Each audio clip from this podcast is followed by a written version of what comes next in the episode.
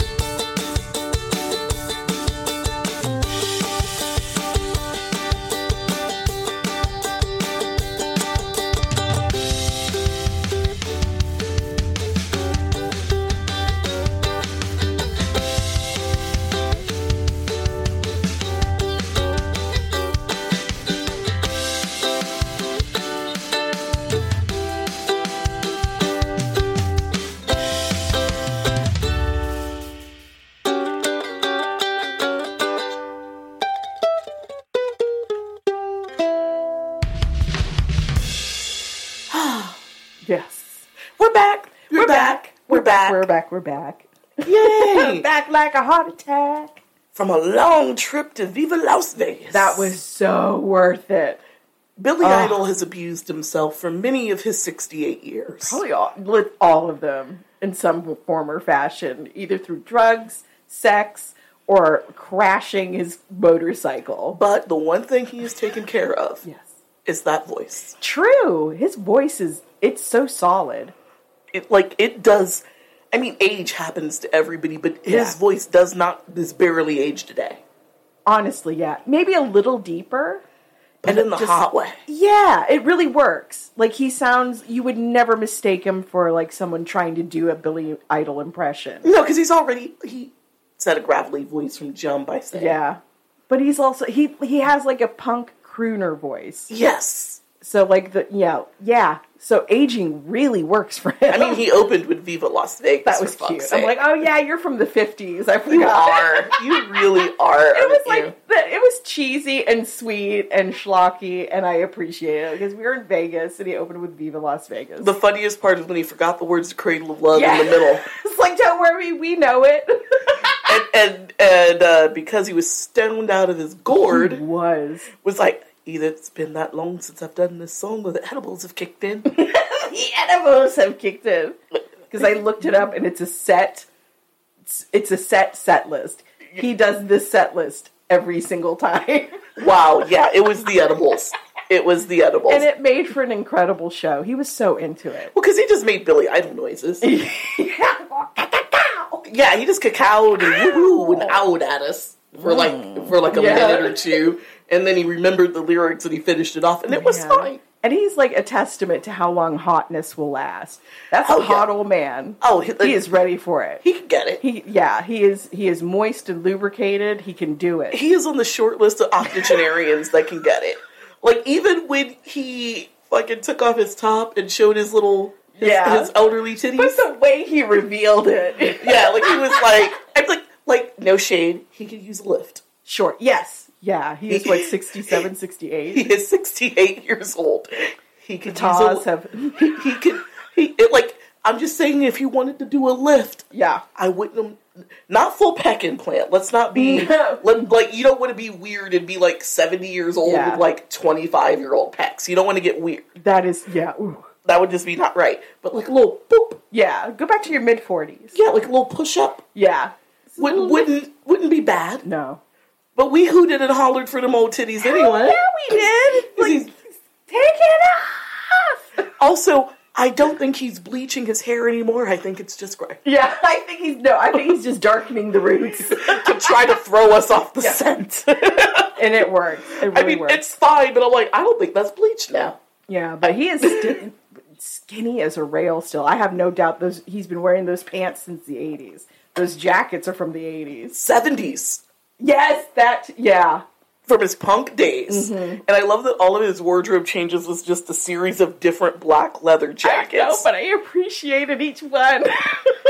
There was like a tux length leather jacket, a cropped leather jacket, a waist length leather jacket, some with texture, some with chains.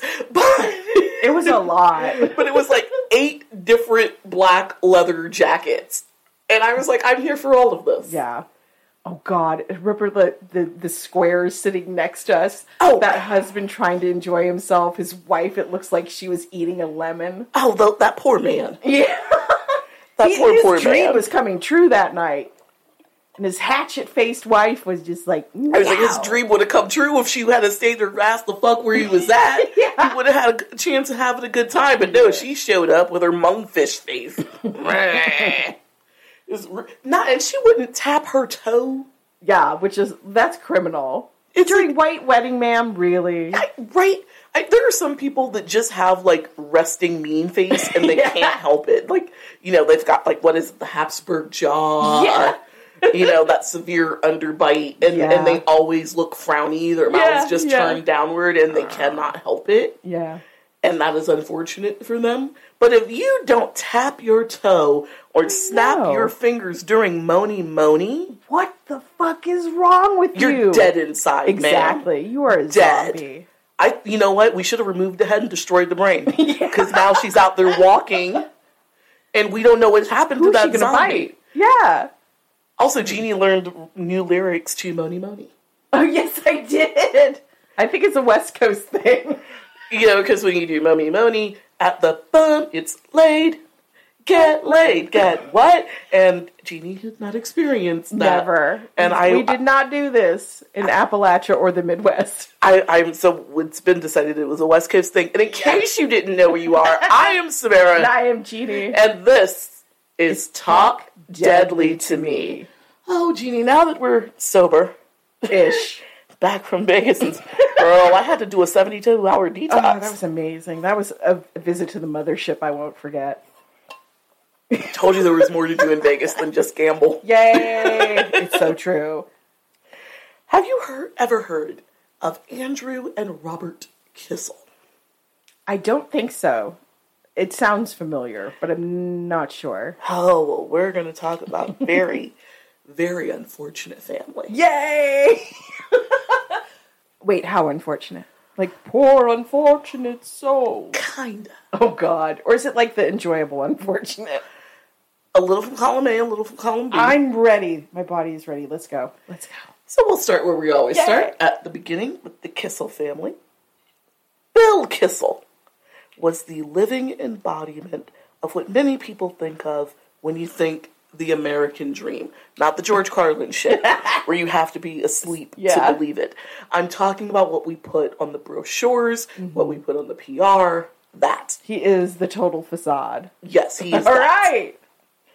Bill started out as a working class kid from Queens, New York, hmm. who would later study chemistry at Case Western Reserve University in Cleveland. Case Western Reserve.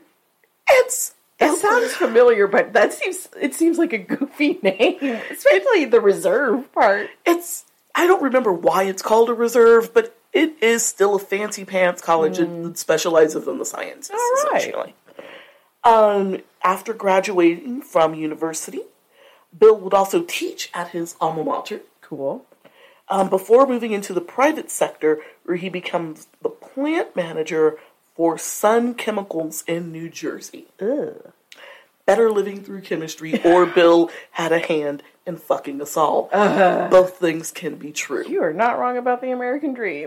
Well, because I couldn't be bothered to look up what kind of chemical Sun. It can't be good. Like, Can't be fucking good. basically, they're either making cancer drugs and antibiotics, or they're polluting the air with pesticides. Mm. Or both. There doesn't seem to be a happy medium. No. I do not trust those people. and as Bill rose through the ranks, of course, he earned a very good salary for mm-hmm. his efforts.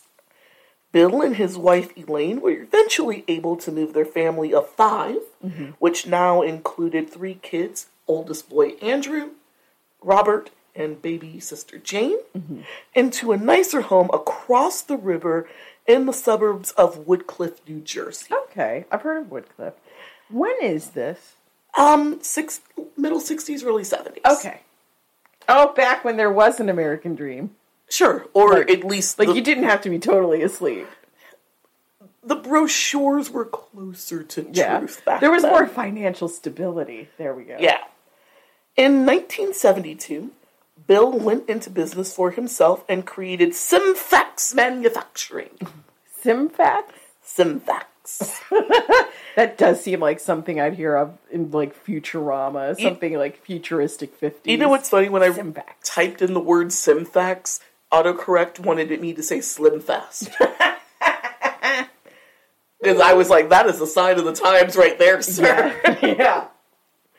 Um, his company made toner for printers and copiers. Ah. And it's 1972, so we're at the dawn of the Yeah. computer age, dawn of the information Yeah. age. So this would be like for ditto machines and Photocopiers, Yeah. Xeroxes, personal printers, dot matrix, Yeah. all that, all that. So, needless to say, as printing and copying is becoming Mm-hmm. more and more common, his company was damn near an instant success. it makes sense. In 1980, the Kissel family moved again, this time to the uber chic neighborhood of Saddle River, New Jersey. Ooh, fancy. Literally, it's one of the richest neighborhoods in the country. Oh, no doubt. Um, they were able to count the Nixons, yes, those Nixons. Richard and I forgot his wife's name because I don't care. Oh, Patricia. There are certain things that I'm just like I should know that, but I don't care. I don't. I don't care to know it. right? but they counted the Nixons as their neighbors, which shows you how posh that True. area is. Yeah. As parents, Bill and Elaine were firm believers that the family that played together stayed together. Aw. And because of that, the entire Kissel family were avid skiers. Oh, okay. Hey, they chose their sport. Bill went to the slopes once or twice in Vermont and he was like, This is what we do. we ski. You know, and it it's less environmentally uh, horrible than like say golfing. So True. I, I, will let him have I, it. I'm skipping ahead a little bit, but eventually the Kissel family as a whole will be so well off that I think they own no less than three ski chalets in Vermont. Gross. like each little pod Yeah. of the Kissel family has a ski I have to have chalet. Yeah, and we're not talking just one family ski chalet that they all meet at every year. We're talking like each one has one. So, Greedy. just to show you what kind of money we will be Yeah, dealing with at a certain point. a lot, a lot. Um, like he said, Bill had done some skiing as a kid, and it was the kind of sport that he felt held the ties that bind. Okay. all of the Kissel kids would become avid skiers well into their adulthood. That's why they own no less than Yeah. three ski chalets. That's one of those moments that when I'm writing it, I don't think about it because Yeah. I'm so focused on getting the information on the page. But when I say it back, I'm like, Yeah. three ski. Minimum, you. minimum three ski chalets in Vermont. Really? I mean, if you had an enormous family and like there was so much spillover, you needed that many. That be go stay at a hotel. No, but this is a modest. They're not modest by any means, but this is a, a decent. A family of five is decent. Yeah. mom, dad, three kids. That's an average size family. Just get one big one. Yeah. and take turns using it. Nah, y'all motherfuckers need three. It's okay? not you don't live there. You're just visiting. It also is a testament to no matter how tightly Bill and Elaine tried to make their family be. It's also a testament how they fracture through the years. Mm. If all of them want to ski in Vermont, Yeah, they don't want to necessarily do it together anymore. fair. oh. and everybody Yikes. has enough money to have their own. This is my tantrum chalet. Yeah. There's like one family chalet and at least two tantrum chalets. That's the new thing. Tantrum chalet. tantrum chalet! We'll Probably. take you to the limit. boop, boop, boop. Lifestyles of the rich and miserable. Oh, that was a- tantrum chalets. That was a bad sports chalet joke, but I'll take it. I'll do it. Nobody got it but me. It's Sorry. fine. In later interviews, a high school friend would say that Andrew and Rob were very competitive with each other, even when they were on the slopes. Like they were competitive in everything. Mm-hmm. Always trying to see which of them could jump the highest, go the fastest. Whatever else you do when you ski, I honestly don't know. I've been snowboarding once and I fell and I didn't like it. And I've never been skiing, but I do love a good after ski. Uh, what is it? Off after ski? The after party. After Oh. you've done skiing and you go into the little the little house and you get hot chocolate and booze and I look really cute in my outfit Yeah. and I'm drinking. I like that part. and it's warm. Sign me up for that. Yeah, it's warm. I don't got snow in my butt crack Yeah. anymore. I'm good. Yeah, you're not sliding out of out of control down a hillside. Right. Hmm. I forgot the word for it in Swiss, like a frisky or something like that. But I hmm. like that part. I like the warm fireplace, Yeah, the drunk after ski. after skiing part. That other shit, you can have it. I ain't got time. And Rob never seemed to have any trouble keeping up with older brother Andrew, who was four years his senior. All of the Kissel kids seem to be about four or five years apart. Okay. Um, in later interviews, Daniel, who was a close childhood friend of both of the Kissel brothers, would remember growing up um, with the boys fondly. Andrew and Daniel were best friends, and Daniel recalls that Andrew was a was a good kid that was good with his hands, always building, and always had a vast collection of model cars that he lovingly detailed whenever he had. Hmm, okay. That's a cute hobby. When the boys in the neighborhood started a street hockey team, hmm. Andrew was the one who built the goals. Oh. And he created a stat system that would he would later print out onto like little baseball cards. He Oh, cute. Create baseball cards and make stats for their like, That's little adorable. startup Yeah, that's really crafty. neighborhood hockey league. Not like it, it's very it's it's very early eighties. Yeah. it is like very like the kind of thing I remember me and like maybe I wasn't building goals. I didn't do that. um, but it's very much the kind of like kid shit I remember me my cousins doing in the mm-hmm. 80s. Yeah. Like, oh, we're gonna start a this and we're gonna do a that. And Yeah. then you tap your one friend that's good at whatever and he does this and this person's gonna figure out how to score it. And Yeah. It's very that. Yeah. D- DIY. Yeah. DIY fun. Even though both of the boys were well liked with plenty of friends, Andrew was often described as somewhat aloof compared to his more down to earth and affable younger brother Rob. Mm. Where Rob was considered to be the better looking, more athletic, and just all around more popular and fun brother. Yeah. Andrew was a bit shy, tended to avoid on- eye contact in conversation. Mm. Yet Andrew was smart and had a subversive sense of humor. Mm-hmm. In later interviews, their friend Daniel and other childhood friends would say that beneath that kind of aw shucks shy demeanor, you always got the vibe that Andrew thought that he was better than everybody else Yeah. but he was too polite to say it. so in my head, I'm like, imagine MJF, Oh, but humble. Oh, what? Ah. Like, I know I'm better than you, but I don't have to say it. And you know it too. Which But is I'm why too- I don't have, Have to say it. exactly. He, was, he was raised too well and was too polite to give you a full, I'm better than you and you know it. Very few human beings can pull that shit off like MJF. It's like, you suck, but I love you. right? I buy it, kid. I buy it. I love MJF so much that I even look past his questionable lipstick. yeah, or lack thereof. Well, sometimes they put the lip gloss or whatever on him and Yeah, they look blue. Yeah, and I think that's probably because like he needs to like resurface his lips a little. I, I don't know what's There's a lot of dead skin to make it look like that. I'm just saying that there's a makeup team and somebody should handle it. Yes. That's, that's all I'm saying. Your lips could be better, and you know No, it. it's exactly.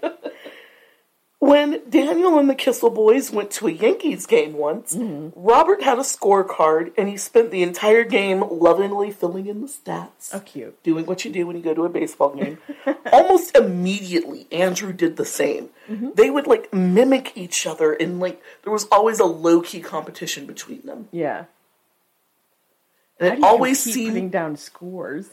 Well, whose idea was it first? Oh. Who, it, it, um, who, Who filled it out? better handwriting? who filled it out the neatest, Yeah. who filled it out the fastest, who's is most accurate. Like what you get caught up in the game and maybe you miss a square. Yeah. Oh.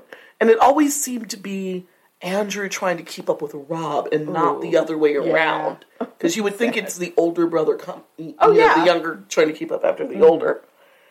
Um, yeah, and it was weird. It was he just always said it was a very low ebbing competition Hmm. between them, even though they got along. Mm-hmm. They they've got. I mean, they're four years apart, but that's not that far apart. No. They they got a lot of the same friend group Yeah. and everybody seems to agree that they got along okay. I mean, they had sibling scuffles, but what Yeah. siblings don't. But they seem to like be best friend brothers Hmm. with this underlying Yeah. Just competition. Competition, like tension. Mm-hmm. When each of the Kissel kids, this is including baby sister Jane, turned 16, Bill gave each of them a credit card and said, buy whatever you want. Oh, Jesus. Andrew came home with a very flashy fur coat. Oh, really? Oh, yeah. Wow. That's an interesting choice. Andrew I came in like that. big pen fist, the cheese. I'm talking big pen fist, P I N F. It's just that jiggle man. What? like yes, he yes. Nice. I respect it. Full effect mode. Middle eighties Oh my god, like floor length. fur, fur coat. Nice. Like if Jay Z was making records, then that is what. Patrick Bateman, eat your heart out. if Jay Z was making records in the eighties, this is what Yes. Andrew Kissel would have walked in the door with. I respect that. Conversely, four years later, when Robert came home with his got his same gift, 16 years old, here's your credit card, buy whatever you want. Robert came home with a very nice yet sensible pair of plastic wingtip shoes from Sears. Plastic? Yeah, like when the wingtips had that little plastic coating shit on them. In Oh, the 80s. okay. They were made them a little shiny without Yeah. being like Huh. perfect leather. Yeah. That like, I, thinking that for leather. But I think the plasticky shiny thing was in vogue in the 80s. Mm-hmm. Okay. Which is why he didn't go with like in the 80s if you had like banger wingtips and they were like the hard leather shit, that was like, "Oh, you're an old man." Okay. But if it's like the shiny weird shit, Yeah. You belong at MTV. flash, yeah. flash. Yes. So but but Cool. sensible. Like you could wear them to a job interview, Hmm. but flash. Mm-hmm. When Bill recalls these memories in interviews, he would say that Rob was the all American boy. Mm-hmm. Great sportsman. A talent for numbers. A man's man. Andrew was very different. Andrew had a great eye for the design. Mm. Fantastic taste. Hence, at 16, he's coming I home with a know, fur right? coat. but unlike his hard-working, all-American baby brother, Andrew liked to take shortcuts. Mm. And it wasn't that Andrew wasn't smart enough to do the work. Bill and anybody else that knew the Kissel Boys would say that Andrew was sharp as a tack. Mm-hmm. He ain't dumb. Yeah. But for whatever reason, he never wanted to put in the real effort that it hmm. took to get whatever he wanted and cut corners at every place he could. Oh, that's unfortunate. I have my theories, but we'll get there. As Andrew became a teen, he traded his model cars for the real deal. This family has got a couple of dollars, and Yeah. at like 18, 17, 18, 19 years old, Andrew has more than one muscle car. Maybe like not, he's got like a mini fleet. Oh, God. He's always got two or three cars. Yeah. What fucking 17 year old do you know that's got three cars at home? Uh, no, well, I don't know them personally. They're out there and they're brats. True story, but it, in the 80s, I think it's particularly unusual. yes, it is. What? So what? Your mom makes you sell one once a year or something like that? Like, People that knew um, Andrew in high school all have fond memories of him, his muscle cars, his constant tinkering to get each of those machines just Yeah. just right. When it was time to graduate high school, Andrew had no interest in going to college. Hmm, Fair. Yeah. He doesn't have to. He took a he took a job at his dad's company, like Yeah. a like a desk job, a sales job. Bill ain't put him on the manufacturing floor or anything Hell like no. that. He got some sort of like not quite management, but Mm-hmm. still soft. Which seems like a shame. He was good with his hands, right? Yeah, Yeah. but maybe he didn't have an interest in chemistry. True. Andrew worked for his dad for about a year before starting his own business at 19. Andrew opened a auto shop that sold Ah. basically car accessories for 4x4s, off-roading, things like that. Sadly, the store would be open for less than two years before it was forced to close the doors. Oh, that sucks. Even though he was on a busy strip and everything, I just don't think there's a market for 4x4ing in Woodcliff. Eh, not enough. Maybe if you go like closer to like where you do that stuff. I mean, I'm not saying. I mean, there are probably people in Woodcliff that do four x four stuff, Yeah. but clearly not enough to Yeah. support his shop. Maybe they go someplace else and get that shit done. I don't know. Yeah. Andrew would eventually enroll at Fairleigh Dickinson University. it's like a locally world famous um, New Jersey like business school, liberal Okay. arts type place. After two years there, Andrew decided that he needed to go away for school Okay. and convinced Bill to pay for him to go to Boston University All right. Good because he needs to get the fuck up out of New Jersey. I I don't blame him. Spread your wings. Be a little independent. It was while he was in Boston that Andrew developed the habit of going low contact with his family. Okay. He never completely cut them off, mm-hmm. but he mostly showed up for holidays and major life events. Hmm. And he could go for months at a time without speaking to his parents or siblings. Hmm.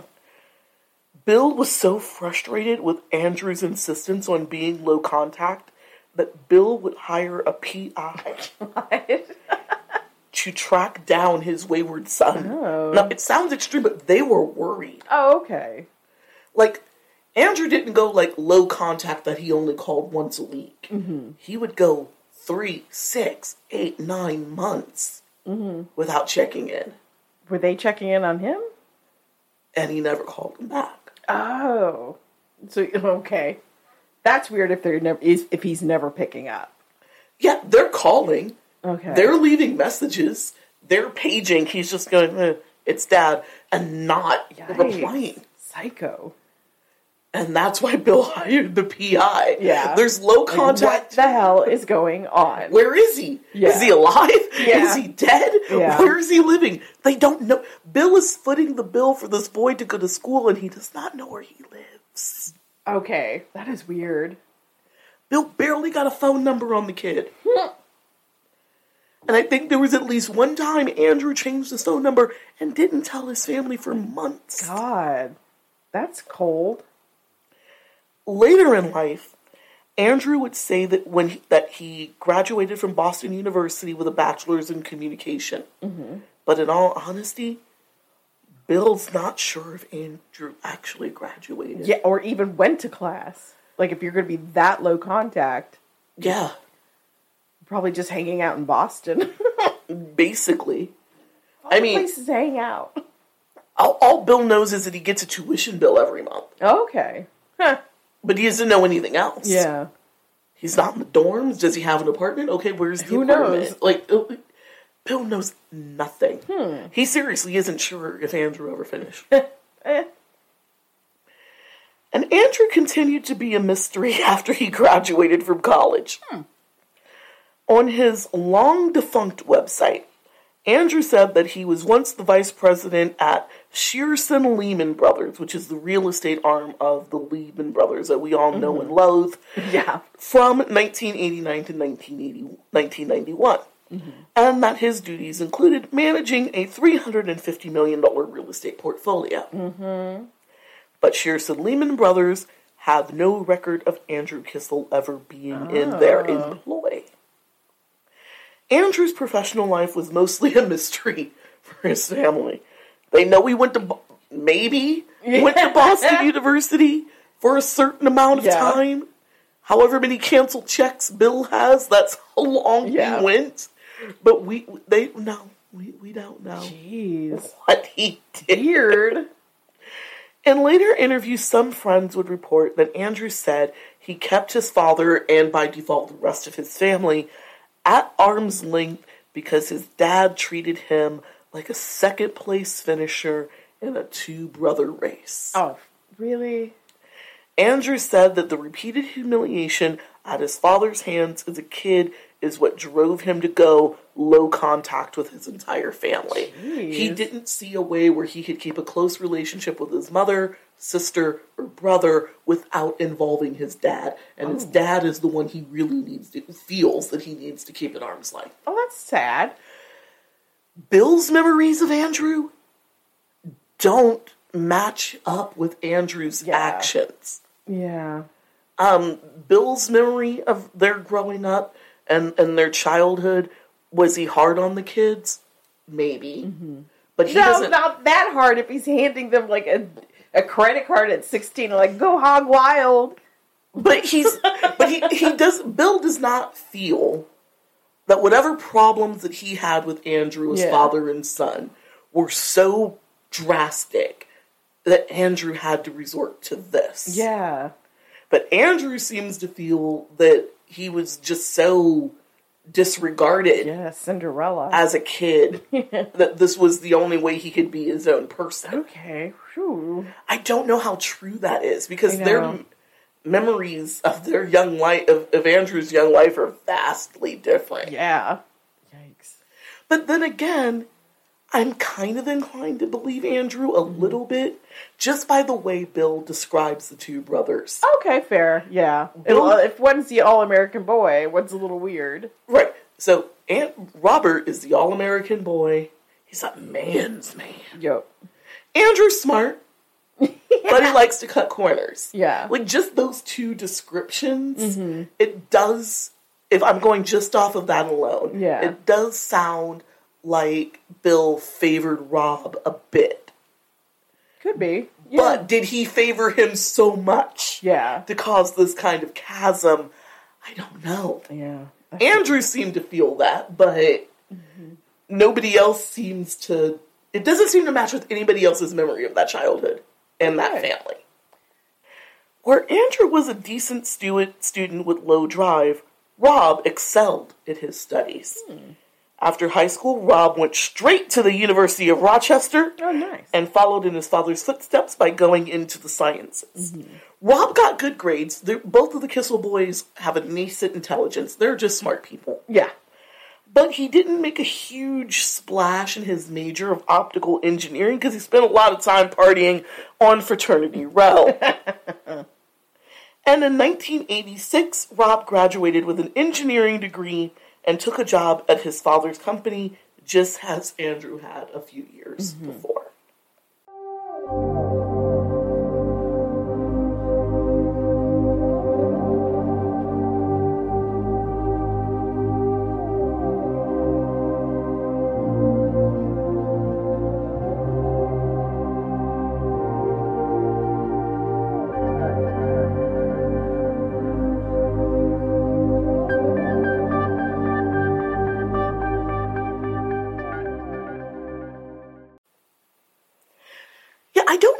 Feel about the Kissel family. I know. I mean, it's all just kind of like everyone's word for themselves, and y- yeah, Like, I, I, I don't want to dismiss Andrew's lived experience. exactly.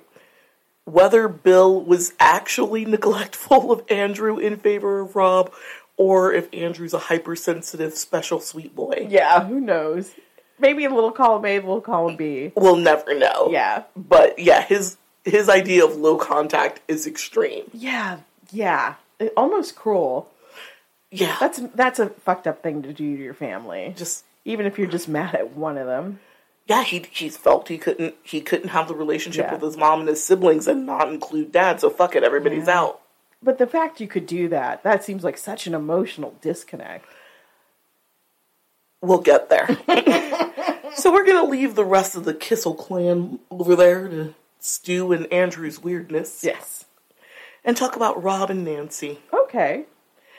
It was not long after his graduation from high school in 1980, uh, not high school, for his graduation from college in 1986, where Rob met Nancy Keeshan. Keeshan. All right. K E E S H A N. Keeshan. Okay. Keeshan.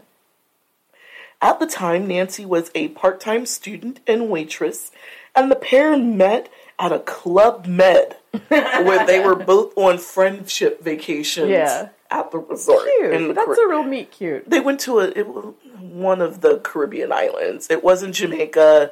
It wasn't any of the big ones, but it was one of those smaller islands. It's basically a gigantic Club Med. Yeah.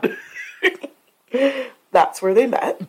and according to everybody that knew Nancy and Rob at the time, this shit was love at first sight. Oh, cute. Anybody with eyes could see that Rob was a man in love, like head over heels. And when Bill met Nancy for the first time, he said he couldn't blame the boy. Nancy Keeshan is pretty. She's full of energy. She's sexy. Nice. And Bill is impressed. Nice. I don't know why it skeeves me out that Bill calls his future daughter in law sexy, Eh, but we're yeah. just going to leave that there. Man of a certain age. Yeah. Leave it. Criticize him for a lot. We'll just, yeah. I'm, gonna just leave that. I'm gonna just leave it because I don't think Bill is a bad person, but he's definitely a person of a certain age. Yeah. If you could look at your son's future wife and be like, "Wow, she's really pretty. She's really smart, sexy as hell," Okay, Don Draper. like, ugh. yeah, tone it down. Like, 60s are over. like I was with you until sexy as hell. That's where you lost me. That's when it got weird. Where Rob had grown up in a fairly structured and competitive family. Mm-hmm. Remember, they like to ski together, so there's Yeah. lots of ski competitions and things. Nancy had grown up in a more free spirited, Oh, bohemian. somewhere in between bohemian and dysfunctional, and I'm oh, not sure which is which. Oh, God. Born in 1964 in the small town of Adrian, Michigan, Nancy and her family moved often. Um, before graduating from high school, Nancy had lived in Michigan, Minnesota, and Illinois. Okay. That is a lot. Nancy's mom um, was 17 when she had Nancy's older sister, and her father, Ira, worked in the restaurant business. So we're, we're talking young parents. Yeah. When her parents divorced in the 70s, Nancy moved to Oakland, to Oakland, California. Oakland, Yeah. Three, five, seven, get loose.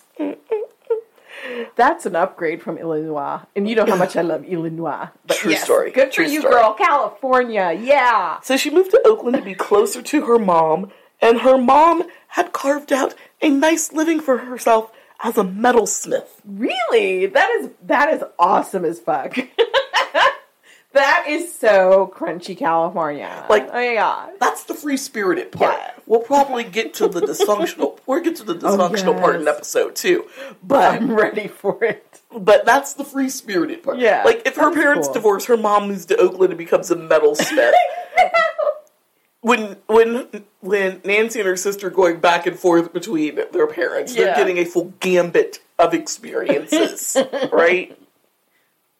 Nancy would eventually leave Oakland for New York, where she made a living as a waitress and restaurant manager. Nice. Nancy was still working in the restaurant business when she met Rob in 86. Mm-hmm. When she came home from her trip, Nancy told her bestie about the amazing guy that she had met on vacation. Aw. Not only is he cute and smart and funny and everything that she had always wanted, he also lives in New York. Yay! He's nearby. So I can keep this going. This That is, is not a vacation bang. I can keep this going. Needless to say that Nancy and Rob were an almost instant couple as soon as they got back to New York. cute.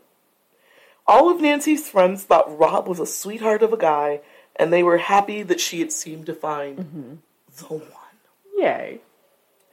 After a year and a half of dating, Rob and Nancy got engaged. Okay. And not long after their engagement was announced, Nancy found out sadly that one of her dearest friends, um, actually one of her friends that had been with her on the trip, um, where she met Rob, Ali Gertz, had contracted HIV/AIDS in 1988. Oh no. If the, if the, we'll talk about it in a second. Ali Gertz, if that name sounds familiar, It kind of does. it should. We'll get there. Nancy was devastated. Yeah. clearly. Well, yeah, it was a death sentence then. Yeah. Ali was supposed to be the maid of honor at Nancy's wedding. The pair had been looking forward to not just Rob and Nancy's wedding, mm-hmm. but the next phase of their lives where their adventures together would include husbands and children Yeah. and family trips Yeah. and and all of that stuff with each other. Yeah. But none of that would happen now because Ali is Yeah. dying. Yeah. While Ali would die at 26 from complications of HIV AIDS, she spent her last years as a tireless activist Okay. dedicated to educating people about the disease. While we don't have a lot to talk about the legend that is Ali Gertz Yeah. today, um, I will leave you with this quote from her 1989 New York Times interview, where she said, quote, all the AIDS articles are about homosexuals or poor people on drugs, and unfortunately, a lot of people flip by them. They think it doesn't apply to them. They can't turn the page on me. I could be one of them. Yeah. Or their daughter. They have to deal with this. I want to talk to these kids who think that they're immortal. I want to tell them I'm heterosexual and it only took one time for me. True. End quote. Um, they even made a movie of the week. Oh. That might be why her name sounds Probably. familiar. The Gert, uh, Molly Ringwald played Ali Gertz. Oh, nice. Yay, Molly. Um, so But I remember around that time there were because it was it was a death sentence and there was so much like negative stigma around it. yeah, Like well, these people were ostracized and alienated. And um, she used, and part of the reason Ali's story got so much press is because she is a socialite, Yeah. or was a socialite. She was a socialite. So, yeah, Yeah. if this pretty, wealthy white lady can get Yeah. it, and um, I read her old New York Times interview, she was not 100% sure how she got it. Um, she either contracted it from sexual contact Yeah. because she she admitted she was loose with her partners. Eh, A lot of people were Yeah. back then, especially. Yeah. Um, or when she experimented with drugs. Okay. She was not an addict by any stretch of the imagination, from what I could tell, but she wasn't afraid to party. Yeah. So she got it from one of the 2 While Ali's passing made Nancy's engagement and wedding bittersweet, Yeah. overall, everyone was happy for the young couple who were clearly, madly, desperately in love with each other. Oh, young love. But the death of Ali Gertz wasn't the only bittersweet thing about Nancy's and Rob's pending nuptials. Oh. Rob's mother, Elaine, had been diagnosed with inoperable cancer in early 1989. And she was desperately hoping that she would live long enough to see Rob get married. Yeah. Rob is the first of the Kissel kids to get hitched. Mm-hmm. She wants to see it. Yeah. Because of Elaine's poor prognosis, Bill asked Nancy and Rob to move their wedding up a m- couple of months Okay. Fair. I think that's fair. um, from May to March or April, so that Elaine would have the best possible chance of seeing one of her kids get married. She's come to terms. She's not going to see them have grandkids. Yeah. She's not going to see any of that. But God damn it, can Let her she have this. this? Nancy said no. Oh no, Nancy. Nancy refused to move the wedding. Ah, that sucks. It's gonna be in May. Get used to it. Get used to it. Ugh. Bill was disappointed. Mm-hmm. To say the, I would have been, I would have been like, "Fuck you! Whatever money I've contributed is coming back to me. Suck my dick, Rob. Don't you marry that heifer?" Like Yeah, that's cold. Bill is a better person than I am because I would have nothing good to say about that girl after that. Really? Yeah. His mother is dying. Mm-hmm. And this is going to sound fucked up, but his mother is dying and he has a heads up. Yeah. So just do the things to make the old girl happy. Yeah. Wouldn't you do it for, you know, for your friend? Right. If there was something that you could have done to move your wedding to a place where Ali could have gone, Yeah. I bet you she would have done it. Yeah. But we can't, but nothing for Elaine. No, it's May or nothing. Red flag on the play. that is a red flag to me. It is. It is. It, Yeah. it- Bill contributed a, hundred k to that wedding. He contributed one hundred thousand dollars to that wedding. 1990? This wedding is expensive. Jesus. He contributed. Now we'll talk about this one later. It's not nearly as expensive as Andrew's wedding is going to be down the road, but it is pricey. Yeah. He, it, uh, uh I am not giving you hundred thousand dollars, and you tell me that my dying wife can't f- fuck you. I'm taking back that four thousand dollar Yeah. dress. I'm taking back those flowers. Fuck that cake. Yeah. Fuck that bouquet. fuck that flower girl. Bye bye reception. Bet you better fine fifty dollars for the justice of the peace because you ain't getting shit out of me. Right. Bill is so much better than I am. Uh, I would have gone scorcher. You think you think Andrew goes no contact? yeah. I would have gone. sc- I'm disowning you immediately. I would have gone scorched earth, burned that bitch to the ground, Yeah. and then never spoke to her or Rob ever yeah. again. yeah. behind that. Bill is a much better person than me. um, Bill said he understood that, A, this is a wedding. It's Nancy's big day. And the bride wants, but the bride wants.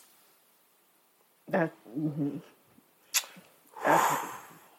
is so much better than me. yeah. He really wants peace. Peace at any price. Sadly, Elaine would pass away in April of 1989. Oh. You could have You, Nancy. you could have given it to her. Yeah. Imagine the peace Yeah. and joy that woman would have felt seeing Yeah. one of her kids get married. Yeah. But no. Nancy wants a, a May wedding, so All right. let the old heifer what? So Ali died, so nobody gets what they want? Yes. a death on each side? Is that Yeah. what we're doing? Like, Justified. I must balance the scales. There has to be a death on either side of the family for this wedding to be even. We must all be equally devastated. It's like, what the fuck? I you know. heartless cow. Right? with like you, red flag on the play. Mm-hmm. Bill would have been within his rights to burn that motherfucker to the ground. Yes. You know what? Let him keep the hundred k. Get them all in the room. Burn it down. but that's just me. After getting married and working for his father for two years, Rob told Bill that he wanted to go back to school for an advanced degree in finance. Okay. he's not doing anything with his engineering degree. Like he, he he wanted to go into the sciences and go out into optical engineering, sort of mm-hmm. father follow in dad's footsteps in a way. Yeah. Get a degree that could contribute to the family business Yeah. and yada yada yada. But he had I don't he was smart enough, but I don't think he had a passion for it. Yeah. Which is probably why he spent so much time partying. Yeah, makes sense. Bill encouraged Rob to follow his dreams, and soon Rob was enrolled at the NYU School of Business in 1990. Okay. Uh, What? just at the height of the greed is good era. Oh, yeah. Oh, there's going to be. Prepare yourself for a lot of Gordon Gekko level oh, shit. God. Thank you. Thank you for the heads up. We're going to get real Gordon Gekko. Uh, okay. We're going to be all, like, all shades of Gordon in this uh, story. God damn it. To no one's surprise, Rob did very well in his studies, and he would eventually catch the eye of Professor Robert Altman. Mm-hmm. Altman was, and actually still is, the man's like 5,000 years old, and he's, he's still teaching at NYU. Wow. Tenure. Or just being so rich and stubborn that you That can't too. make me do anything. like, are you living despite the markets? What is happening? Yes. Altman was old when Rob was there in 1990. Money is the best preservative.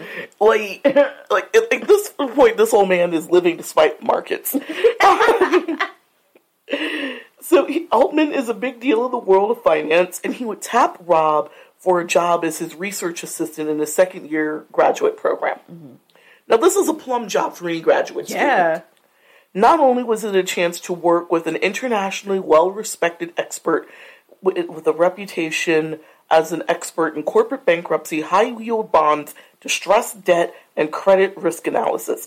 Altman is also the creator of the famous, in financial circles, I've never heard of this, the Altman Z score model for bankruptcy prediction of hmm. companies globally.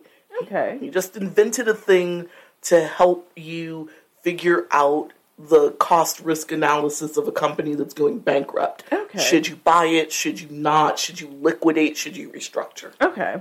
It's very fancy. He's a laureate for it. Yeah. Well, Um, I, mean, I can't call it. I know. Like, the only laureates I know are poets. yeah, right. right. Like, Also, when it comes to finance, it's like it's it's it's not a science; it's more of an art.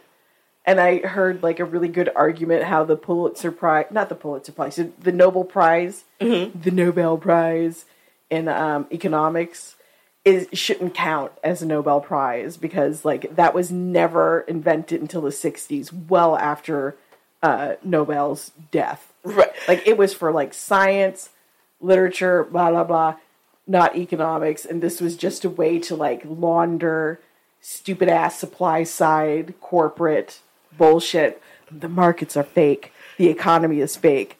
Money is made up. It's all a social contract. yeah, they want to make it look like something that evolved naturally in the yeah, like like it's an animal for real. No, no, it's all a social contract.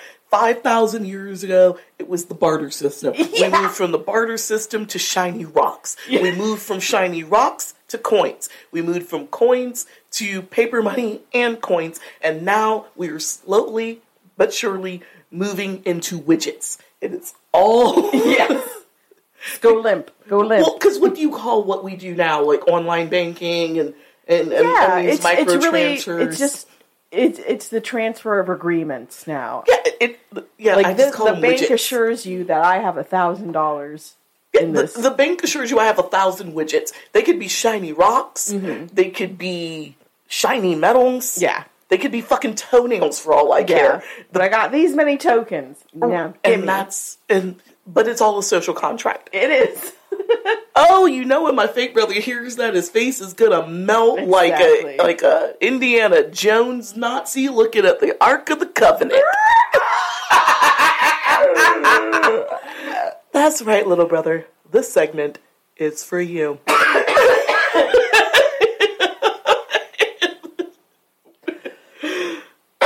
Um, it's so funny. You made me cough. Bye bye, Lon. Because I know when he listens to it, he's gonna like Aw, text me and be like, really, you said that? That's right, I did. That's right, I did." It's fake. It's made up. Only because I like it when his head does that Will Wilhelm melty thing. I, I just like doing it. But Wilhelm melty thing? I like that. well, because within that scene where his face is melting, they are also playing the Wilhelm scream. Oh yeah, that's right. Ah! So I just call it the Wilhelm melty thing. That's. I thought you were just picking like a random German name. No, no, they literally. Melt. I've watched that much Indiana Jones in my life that I know that they are playing the Wilhelm scream as he's melting. So I've just called it the Wilhelm melt. The original trilogy is a national treasure. I'll watch the other one when it comes. on. No, no, no. Don't do it. No. No. girl, No. I'm a movie raccoon. No. I watched The Nun too. Fine, which means you don't have to watch Indiana 8. I think I only, I, I think I made it through like halfway through Crystal Skull, and I just noped the fuck out of that shit. don't. So don't do this to yourself. Don't do this to yourself. Don't do this to Harrison Ford. I have no intention of giving it real people money. it's not like the Meg where I'm looking forward to giving Right. it twenty dollars on demand.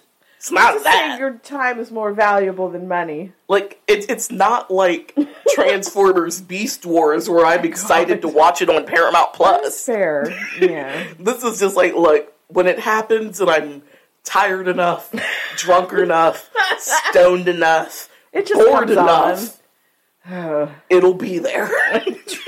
That's where it's at. That's how it's gonna happen. Also, the Nun 2 is Scooby Doo as fuck. Like, more so than the Like in first an one. entertaining way, or like, ah, fuck. All it's missing is a Great Dane, a hippie, and some nerd girl going jinkies. So you're telling me the bad guy was a rich white guy? May as well have been. For as much thought as they put it, sure, why not? so, not only is this job with Professor Altman um, putting a couple coins in Rob's pocket, Yeah. it's also offsetting his tuition a little bit, which Oh, I'm sure okay. Bill appreciates. Yeah. But it would also give him introductions to the companies and business leaders all over the world. Hmm. Because Altman's that bitch. Yeah. He did a DNA test. He's 110% that econ bitch. like, he checked. Yes. And he still is, apparently. I looked him up. It's insane. This dude is like 500 years old. I'm You like, it's like him and Alan Greenspan. Some of these people just will not fucking die. Henry Kissinger. oh, God. It's like the more Well, corrosive Kissinger has a pact with Satan. right? It's like the more corrosive you are to the fabric of this nation world, It's like, the longer you live. I'm like, Altman, I'm like, so were you there when we made the transition from shiny rocks to coins? Right? Because it looks like you may have been. Were you a part of that? Yeah. Is this your fault? Is this your doing? Because you're old enough. so it was the kind of job that would allow Rob to damn near write his own ticket to success once he was done with school. I mean, you're Robert Altman's protege. Yeah. Basically, his research is you're plugged in. Yeah. Neiman Marcus. Mer- Neiman Marcus, who I just want shoes. um, Lehman Brothers. Yeah. Lynch. Sachs. Plug, plug, plug, Yeah. plug. You, you, I know a lot of success is who you know. Yeah, a lot. yeah. Shocking amount, actually. In 1992, Robert Siegler, another expert in distressed debt that's just allowed to Another be out, douchebag. that's just allowed to be out here ruining our social contract In that we streets. call markets. yeah. Got a call from Professor Altman about Rob Kissel. Professor Altman told Sigler that Rob was his prize student and he was getting ready to leave school and he, and is about to enter the fray of the world of distressed banking and high finance on Wall Street. Professor Altman told Sigler that, look, Rob Kissel's a smart kid and there's no doubt he's going places. Mm-hmm. So you might want to jump on this one Yeah. before Lehman or somebody else snaps him Yeah. up. So Ziegler decided to call Rob and they arranged for a job interview. Rob was everything that Ziegler was looking for in a protege. S- He's smart, he's energetic, he's outgoing, he's personable. Mm-hmm. Like he doesn't have a Gordon Gekko soul. like he wants to make Gordon Gekko money Yeah. but he's cool enough that he's not a Gordon Gekko. Yeah, he is very weird. Rob Kissel is very weird. Like he's Yeah. a finance bro, but he's not a dick about it Okay. at all. Mm-hmm. Everybody says he's well liked, Hmm. and we'll talk about it later. But even like the household staff, when he's making money, they're like, "No, Rob was the good one. Oh, nice. Rob was cool." Yeah. Like he's one of those finance bros that the job doesn't make him a dick. That's nice. He's just a nice guy that Yeah. just happens to be good. Ruining with- the world. yes. But he's not a douche. But like, unlike some of these finance bros that go into it knowing that they're going to fuck the world over, especially working in poor people, Yeah. a lot of these finance bros go into it knowing that they're going to fuck people, mm-hmm. and they're okay with it as long as they make a fuckload of money. Yes. Rob Kissel doesn't seem to be that guy. Mm-hmm. He's just good with numbers and makes a fuck ton of money. Yeah. He's not actively out to fuck people. Yeah. Which I appreciate. Yeah. Sigler was one of the heads of distressed debt at Ladenburg Thalmann Trading Company. Oh my God. It's a trading house that's been in business in Wall Street for over 100 years. Oh. when did they collapse? I don't know who. Girl, I can't be bothered to go into ev the, the details of these weird 400 year old Yeah. social construct market places. I ain't, I ain't got time. Sigler hired Rob damn near on the spot mm-hmm. and put him in this position of protege, where Rob looked at distressed debt companies and analyzed opportunities those companies may present in restructuring or liquidation. Okay. So, to boil that down into people speak, mm-hmm. he his job was to analyze failing businesses and decide if it would be more lucrative to restructure the company, mm-hmm. Basically fire all the old people and bring in new people, or just sell it off for parts. And you know, I have less of a problem with that when the company genuinely is in distress. Yeah, I'm not happy with it, but mm. yeah. but there are sleazier things to come. Oh yeah. I'll put it like this: in my not so humble opinion, if we could jump into a time machine mm-hmm. and say, Rob Kissel, Look. if you keep this up, this is what's going to happen. Yeah. I am from 2008.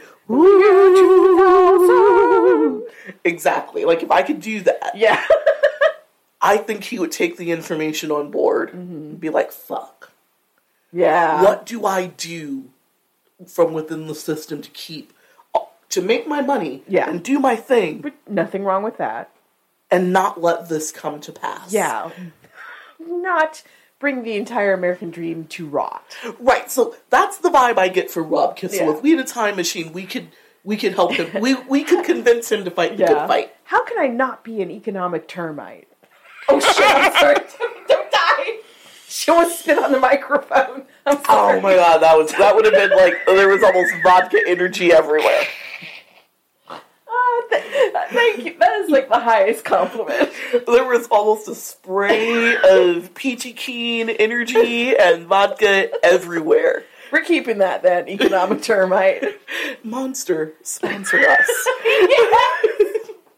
we just realized we haven't done a sponsorship plea in a while. Monster would do well. I mean, they have supported the show whether they know it or or not. not, right? They have really supported this show, and we thank you. Like I slam this shit on a daily. No. That is C4. oh my god, that blew out my caffeine receptors. I can't fuck with them too much. That's how we made it through the first day in Vegas. True story. True story. But I did blow out my, my caffeine receptors on C4. Um, on a trip to the Bay Area, I think I drank like six of them in one weekend. incredible. And when I came back, Why I can't I sleep? When I came back, I'm like, is this what death feels like? Is this what is this what it feels like to be the Walking Dead? Yeah. Because I feel like I felt like. Do you remember that that that voodoo horror movie, The Serpent and the Rainbow? Yes.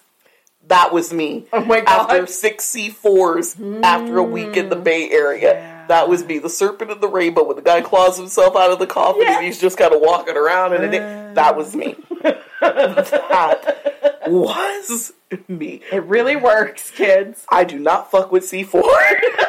I have learned that was my fuck Moderation. Moderation. that was my fuck around and find out moment. I do not. I do not. Only the weak sauce monster. Yes, please. So Nancy is thrilled that Rob has landed not just a good job, but like a like a dream job Yeah. fairly quickly. Um, she's proud of his accomplishments. She's excited for the future to come, and she loves that this comes job comes with a very generous salary. Yeah. That is something to be. That honestly, who wouldn't be excited about that? I of don't course I don't like her, but I understand. I get it. like you're still kind of shitty, and Bill still should have burned you in your reception hall. Yep, yup. You should be like, "Hey, Rob, come over here. Let me talk to you for a minute," and just like sat on the boy while you, like, like had somebody sit on the boy while you burn the thing to the ground. so, like a lot of young finance professionals, Rob would move around to different brokerage firms, with each new job handing him more money, mm-hmm. power, responsibility Okay. than the position before. As Rob rose through the ranks of his profession, he, he's I think he does the finance bro thing. Yeah. You stay in a place for a year or two, Somebody poaches you, makes you a better offer, and Yeah. you keep going, keep going, keep going. As Rob rose through the ranks, um, he was cons- he was someone a vindicate. Mm-hmm. Is that how you say it? Vindic- Vindicant. That Yeah. he's a vindicant, Yes. but A prodigy.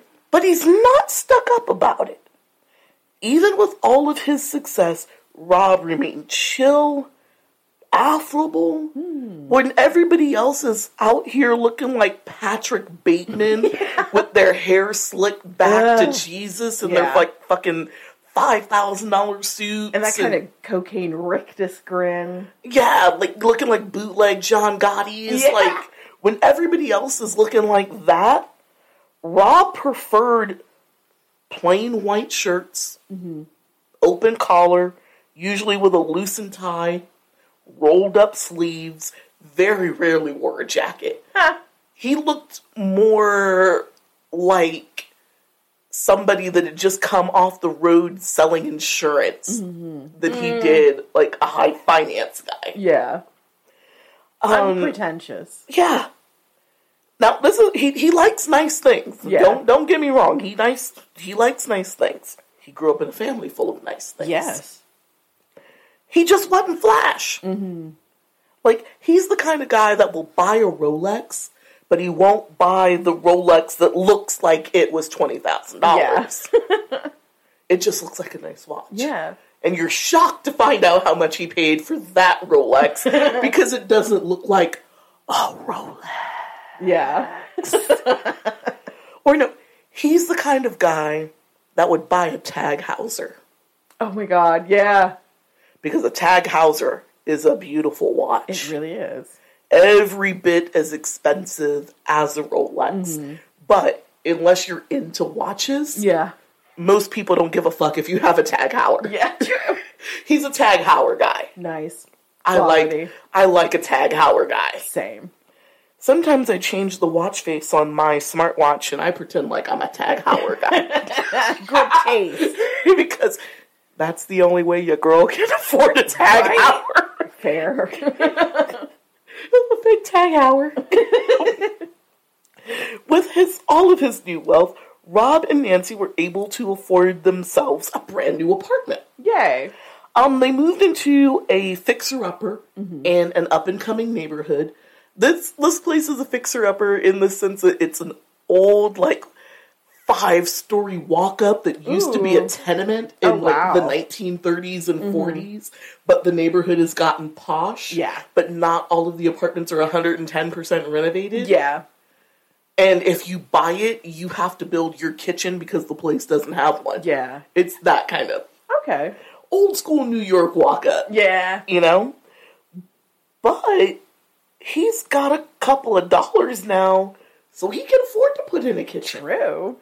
A lot of people thought Rob was throwing good money after bad by putting so much work into what they considered a rundown apartment. Yeah. Okay, whatever. You know, it's like one.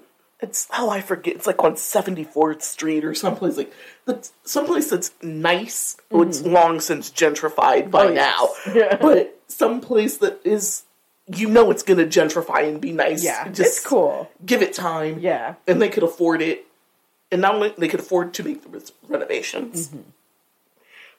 but they all agreed that since Nancy wanted the place, Mm-hmm. and Nancy wanted a kitchen in this place, and Nancy liked it, and Rob is a pussycat for whatever Nancy wants. They did the renovations. They they gutted that entire place. They put in a kitchen. They put in a bathroom. Mm-hmm. Like this was the kind of place where there was a time where the bathroom was at the end Oh of the yeah, hall. yeah. The communal bathroom. Yeah, like that, um, that like that hooker hotel on Sunset and Westgate. Yes. Most people didn't know that Rob had used um, a hundred k that his dad had given him for his college graduation um, to do the renovations for the Okay. apartment. So, like he was, he spent a lot of money, It's a good investment though. but he, Yeah. you know, he invested his father's money wisely. Neighbors that befriended Rob and Nancy in those early years of Rob's success got a first-hand look at how materialistic Nancy was becoming as mm. Rob's salary grew Yeah. as if denying his mother her dying wish wasn't fucked up enough. Once, when a neighbor complimented Nancy on a new fur coat, Nancy said, quote, Yes, it's a great coat. Too bad you'll never be able to afford it, Oh, okay. bitch. That instantly turns the coat tacky. the neighbor was stunned because that's a real catty remark out of Yeah. nowhere. Like she don't even know it's you like that. classless. Like she don't know you like that. Yeah. She just lives down the hall. She was like, "Oh, that's pretty. Yeah. You can't afford it, bitch. You don't How know insecure are you? one. You don't know what I got. Exactly. I live in this New York. I live in this town. Like you, you don't know what I got, Exactly. bitch." So the neighbor was just like, "Okay, this is another fucking rich Wall Street bitch. I'm just gonna keep it." yeah. Okay. Th- that neighbor quit fucking with them mm. after that. Smart. In 1997, Rob was offered his another version. He's had several dream jobs Yeah. at this point at Goldman Sachs. Ah. There we are. You knew they were coming. Yeah. Eventually. Yeah. All roads lead to Goldman Sachs. And he was offered a job as the managing director of their Asian Special Situations Group. Interesting. Distressed debt in Asia. Because they can't just say that. I know. It has to be fancy. The Asian managing director of the Asian Special situation. Special situation. It's distress debt. Yeah. His specialty is fucking distress debt. It is. It was a demanding job that would require Rob and Nancy to uproot their lives and move to Hong Kong. Oh wow. By this time, Rob and Nancy had uh, two kids that were three and six months old, respectively.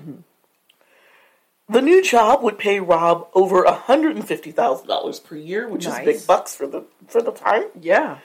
in addition to the multi-million dollar bonuses that he would be have the potential to earn it was also um, the job also came with a fantastic apartment Nice. um, that goldman paid for No, goldman paid for that's awesome. this super chic apartment in like the fancy exparts expat section of hong kong mm-hmm.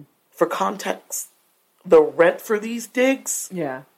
twenty thousand dollars Dang.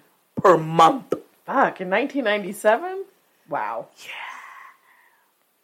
And this is like almost an exclusively expat community. You're not going to mm. find anything in there but Americans, British people, mm-hmm. and Australians. Yeah. That's it. Hmm. Because other Asian people can go to the rest of Hong, Kong. Yeah. and be fine. When Rob was 32, Merrill Lynch came calling with an offer for Rob to take over their entire distressed debt operation. Wow. The position would require Rob to stay in Hong Kong. Mm-hmm. Sorry, you're still there. Although that doesn't sound like a punishment. No. Sounds like it really doesn't. Their neighborhood sounds shitty. Mm. oh yeah. Like, not shitty. Or just being surrounded by expats, or Yeah. Oh, okay. Yeah. Yeah, because you're not really getting Hong Kong. You're in a hotel. Right. Mm. A very fancy, like, Yeah. Insulated. that just means you're, at least in my opinion, you're not experiencing Hong Kong. True. If you're living with nothing but Americans, British people, English speakers. and, and Aussies, yeah. because that's what makes up the bulk of that community. Mm-hmm. That's not really Yeah. experiencing. You're living Hong- in a you're living in a bubble in Hong Kong. Yeah, because that community has everything. They Yeah. don't got to go out into the real Hong Kong for anything because everything that they want is right there. And what's the point of living abroad I and, and having all this fantastic wealth if I can't really experience the country? Yeah, yeah. And Hong Kong seems like such a kick ass place. Yeah. Especially back then. Oh fuck yeah. I'm still kind of woolly and wild. Yeah, I would have been like, fuck Like that the- would have been right at the handover period. just before. Mm-hmm. Because the handover happened in 99. I want to say 90, somewhere between 97 and 99. Like in my brain, it's like 1997 was like the agreement back in like 1917. And they stuck to it. The only to their credit. yeah, the only reason I know it's 99 is because a handful of folks that I know that are from Hong Kong um, that were born in 99. Yeah, I, I know people that were born there, and it's very weird to me. um, those kids that were born in Hong Kong in 99 are considered special, like it was a lucky year to be Okay. born and, and all that stuff. That's the only reason I know it was 99. um, so yeah, he stayed in Hong Kong, but it would be more money, a bigger bank, mm-hmm. bigger bonuses, Yeah. and a free hand in how to run that entire business. Interesting. As a managing director, you do still have some handcuffs on. You do Yeah. still have guardrails. If you're in charge of the whole distressed debt operation, you Yeah. pay to make, do whatever the fuck you want. Basically. It was an agonizing decision. Yeah. And Rob spent many hours on the phone with his dad, trying to make a decision. Bill would say in his interviews that Rob was looking to be talked into it. Oh, okay. Like he could tell that he that Rob wanted it, mm-hmm. but he also feels loyalty to Lehman, Yeah. He's a good guy. Yeah. and he's he's already he's already making great money. He's already doing Yeah. great things. Yeah.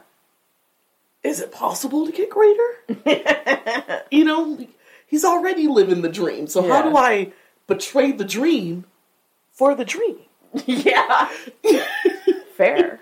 So in all of their conversations where where Rob was Yeah. two sentences where Rob is wringing his hands, he wants to be talked into Yeah. what he eventually does, which is make the leap. Awesome. Why not? And to nobody's shock, he does exceedingly well. He's the all American boy.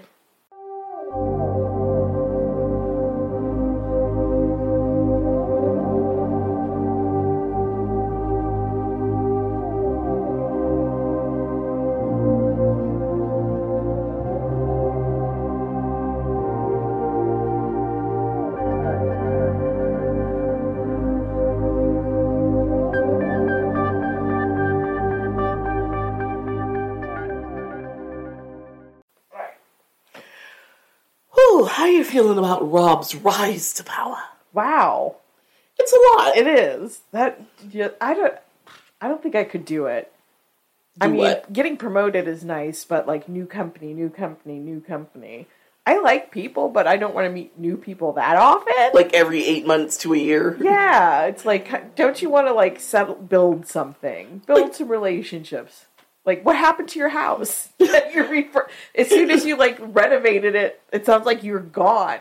So they kept it. Oh, nice because that's they- a good investment. They bought it and they kept it, and they they live in Hong Kong full time, but they do visit Mm-hmm. their families in the U.S. like four to six times a year. oh, nice. Like in Hong Kong and, and China, there are holidays that they get that we don't necessarily get. Like Yeah. Lunar New Year's, damn near a month. Yeah. Nope. Also, like they they value their quality of life more than Americans do. True work, story. work, work, work, work, work till you die. Work till you die. Work So- till you die. they they um the apartment is there and they do use it and they keep it and they do use it because they do take more than a few trips back to the US to visit because both of their families are still in New York and New Jersey respectively. So yeah, Yeah. you need a place to go when you visit home for three weeks at a time Yeah. or a month at a time. I can't imagine they're just taking quick weekend jaunts to New York. For that flight, uh, uh even on a Concorde, no. Even with his money, Yeah. going to New York for a weekend for something that's a non-emergency is a waste of money. Yeah. Even on what he's making. And a waste of time. Even though he can afford it. Yeah. I don't think he would. So when they're going home, they're going on for like no less than two weeks, mm-hmm. maybe a month. Yeah. So it probably is cheaper to just keep paying that mortgage Yeah. than it is to be in hotels. Yeah, and probably sense. more comfortable too. so we're gonna put Rob and Nancy over to the side and let them live their lives in Hong Kong. Mm-hmm. While we talk about Andrew oh, and dear God. Haley. Okay. Andrew's back. He's back. He's back. So while Rob is finishing school and making a name for himself on Wall Street and in Hong Kong, Andrew Kissel is busy finding love and starting a family of his own Oh, good for him. and making a name for himself in the world of real estate. Okay. Now, we're going to go back in time a little bit to about the late 70s, early middle 80s. Mm-hmm. So, you know, 20 something Andrew. Okay. His baby sister Jane got to know a girl named Haley Wolf when the Kissel clans first started skiing in the posh ski town of Stratton, Vermont. Ooh. This was in the middle 60s. Both families and their daughters loved to ski, and the two girls became fast friends, Jane and Haley. Mm-hmm. Jane, like all of the Kissels, was a good skier, but she could not hold a candle to Haley. when Haley was nine, her parents went through a very bitter divorce. Ooh. And seeing how distressed Haley was with her family situation, the late great Elaine Kissel, because I feel I have to, that woman was the salt of the earth, god damn it. Yeah. I have nothing to tell me otherwise. I just also feel bad that Nancy would not give that woman her dying wish, Yeah. you fucking whore. Whoa. like, I just Yeah. hate that. Like, yeah. it It's cost, so petty, it cost you nothing, right? nothing Yeah. to do that for that lady. I will never forgive Nancy for that. Yeah.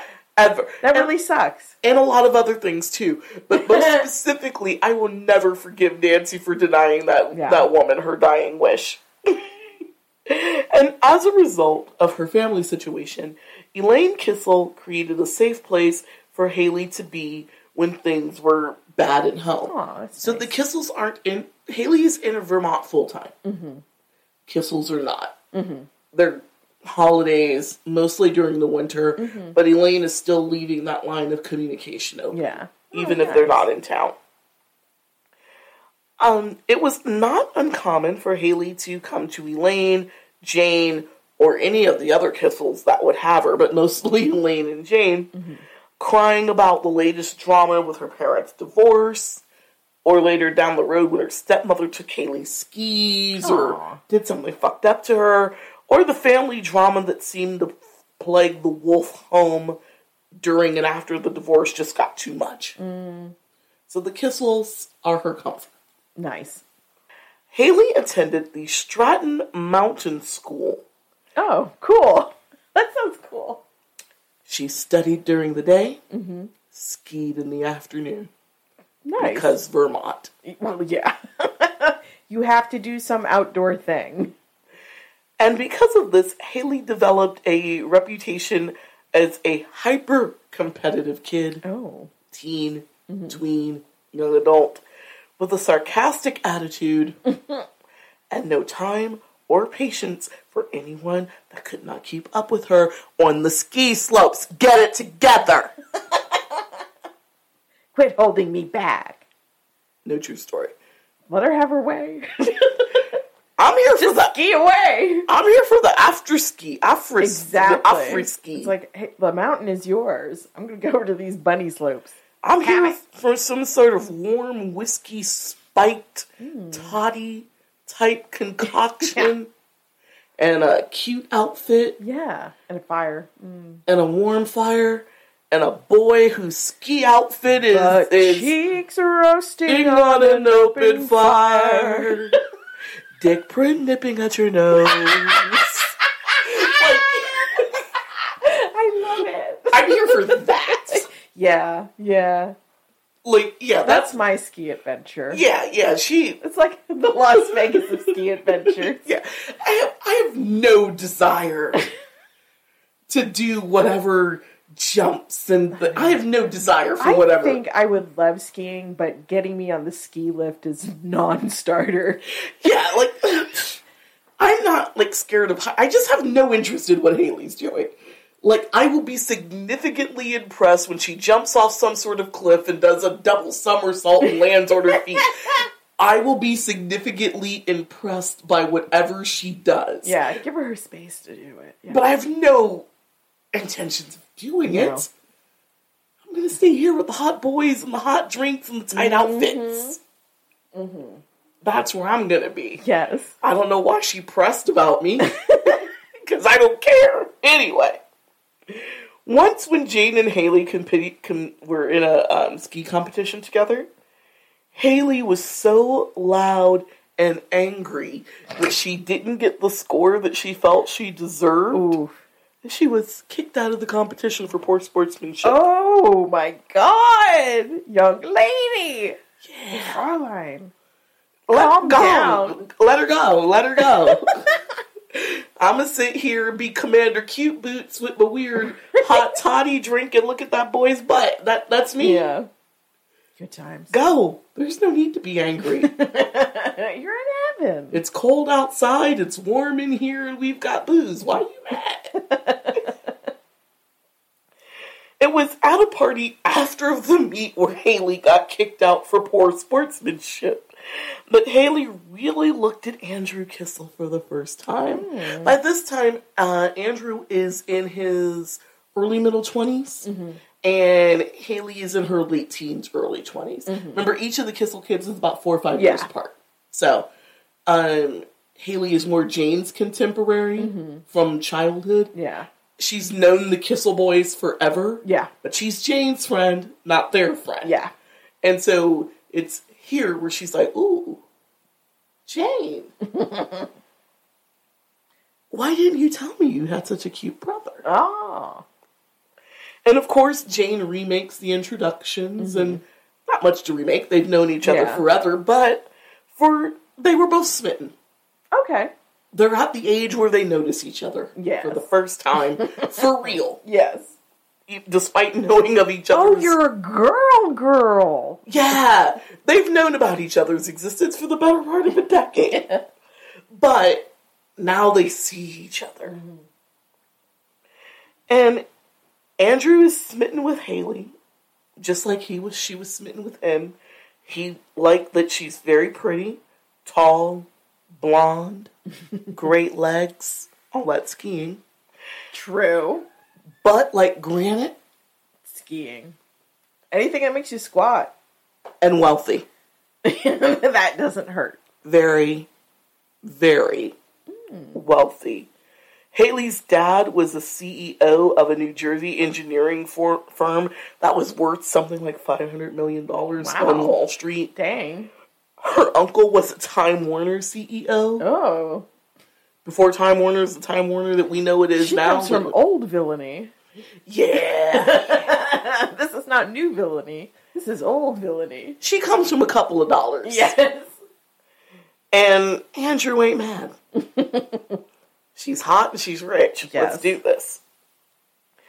Outside of that, we really don't know much more about Haley and Andrew's courtship other than they, they were married in 1992 when Andrew was 32 Okay. and Haley's like about 27 to 28. Okay. Just, I know that there's a four or five, a Jane's contemporary, I'm assuming a four or five year age gap, mm-hmm. so. The wedding was very posh, and the reception was held in the banquet hall of the St. Regis Hotel in Fifth Avenue. Ooh. Phenomenal. That's like one stop on Park Place. So this is a million dollar wedding. Yeah, it runs well. Her, this wedding runs well into the six, seven figures. Wow. And her dad was pissed at her because she spent $4,000 on her wedding dress. Oh, too little. To which I say, so you got off cheap. Yes. It's the catering in this venue that are fucking you up. That, Yeah. that comparative to whatever else you spent, that dress may have been the cheapest cheapest thing you, Right? you, you did. After he was married, Andrew and a partner opened Hanrock Inc., mm-hmm. a real estate company that bought and managed commercial and residential real estate. Okay. It's a good line of business.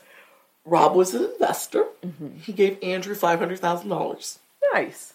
of his personal money, not like some weird Merrill Lynch, Yeah. like but bullshit. like real cash.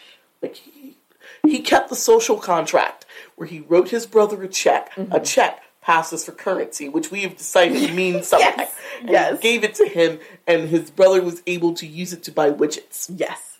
That's yes. That's how it works. Take that. so and he and he did the um the everything that I researched for this case seems to emphasize that it was Rob's own money. Like he didn't do any weird Yeah. shenanigans with He distress. didn't debt. have to. No, he didn't have to. And also, because he is pure of heart and in horrible industry, I don't think he was tempted to do. Yeah. I've got enough. You know, there are finance bros Yeah. that would have done some distressed debt shenanigans to invest in their brothers. True, bullshit. true. Like he's one of those people that comes out like isn't harmed by wealth. Like I feel like he's always had what he needed, so th- there's no greed in him. He's Yeah. just not greedy. That's why he has to be talked into that promotion. Maybe he didn't like changing companies so often. Yeah, But you just keep getting offered more and more, and what moron turns down more? right. But he's not greedy for it. That's that is actually a valid point. I never thought of that. Because he's not. He's like the chillest millionaire you'll ever meet. Yeah, he's happy with he has so much. He hasn't he's never known not to have enough. He he he has nice things. He can afford nice things. He's very comfortable, but he's not a dick about it. No. And he'll just write a $500,000 check for his brother Yeah, with a handshake. yeah, basically. For her part, Haley would put her master's degree in finance to work and carve out a career on Wall Street as a stock analyst at Merrill Lynch. Oh. And then at Smith Barney, before ultimately becoming the managing director at Integrated Corporate Relations. Oh my god. That sounds like the company that did RoboCop. ICR. it's soulless. It doesn't get more soulless than this. I'm like, really, y'all just. I'm like, that was that company was a Ponzi scheme because that that is that is jargon. right? Where do you work for? ICR. What's that stand for? Integrated Corporate Relations. We build killer robots. It- it's like so much jargon you won't even ask any more information. Exactly. Just okay. Like it just I guess you're smarter than me. it's it, it sounds prestigious and maybe it's a tinge bit evil, but it, it's got enough like pretension and evil Yeah. to say don't ask anymore. Stagecraft. Yeah, like just don't ask nothing else about that. Exactly. Just We're legit. We're legit. just say okay. Go limp. Go limp. Haley would be named um, in the Wall Street Journal as part of their all-star analyst team.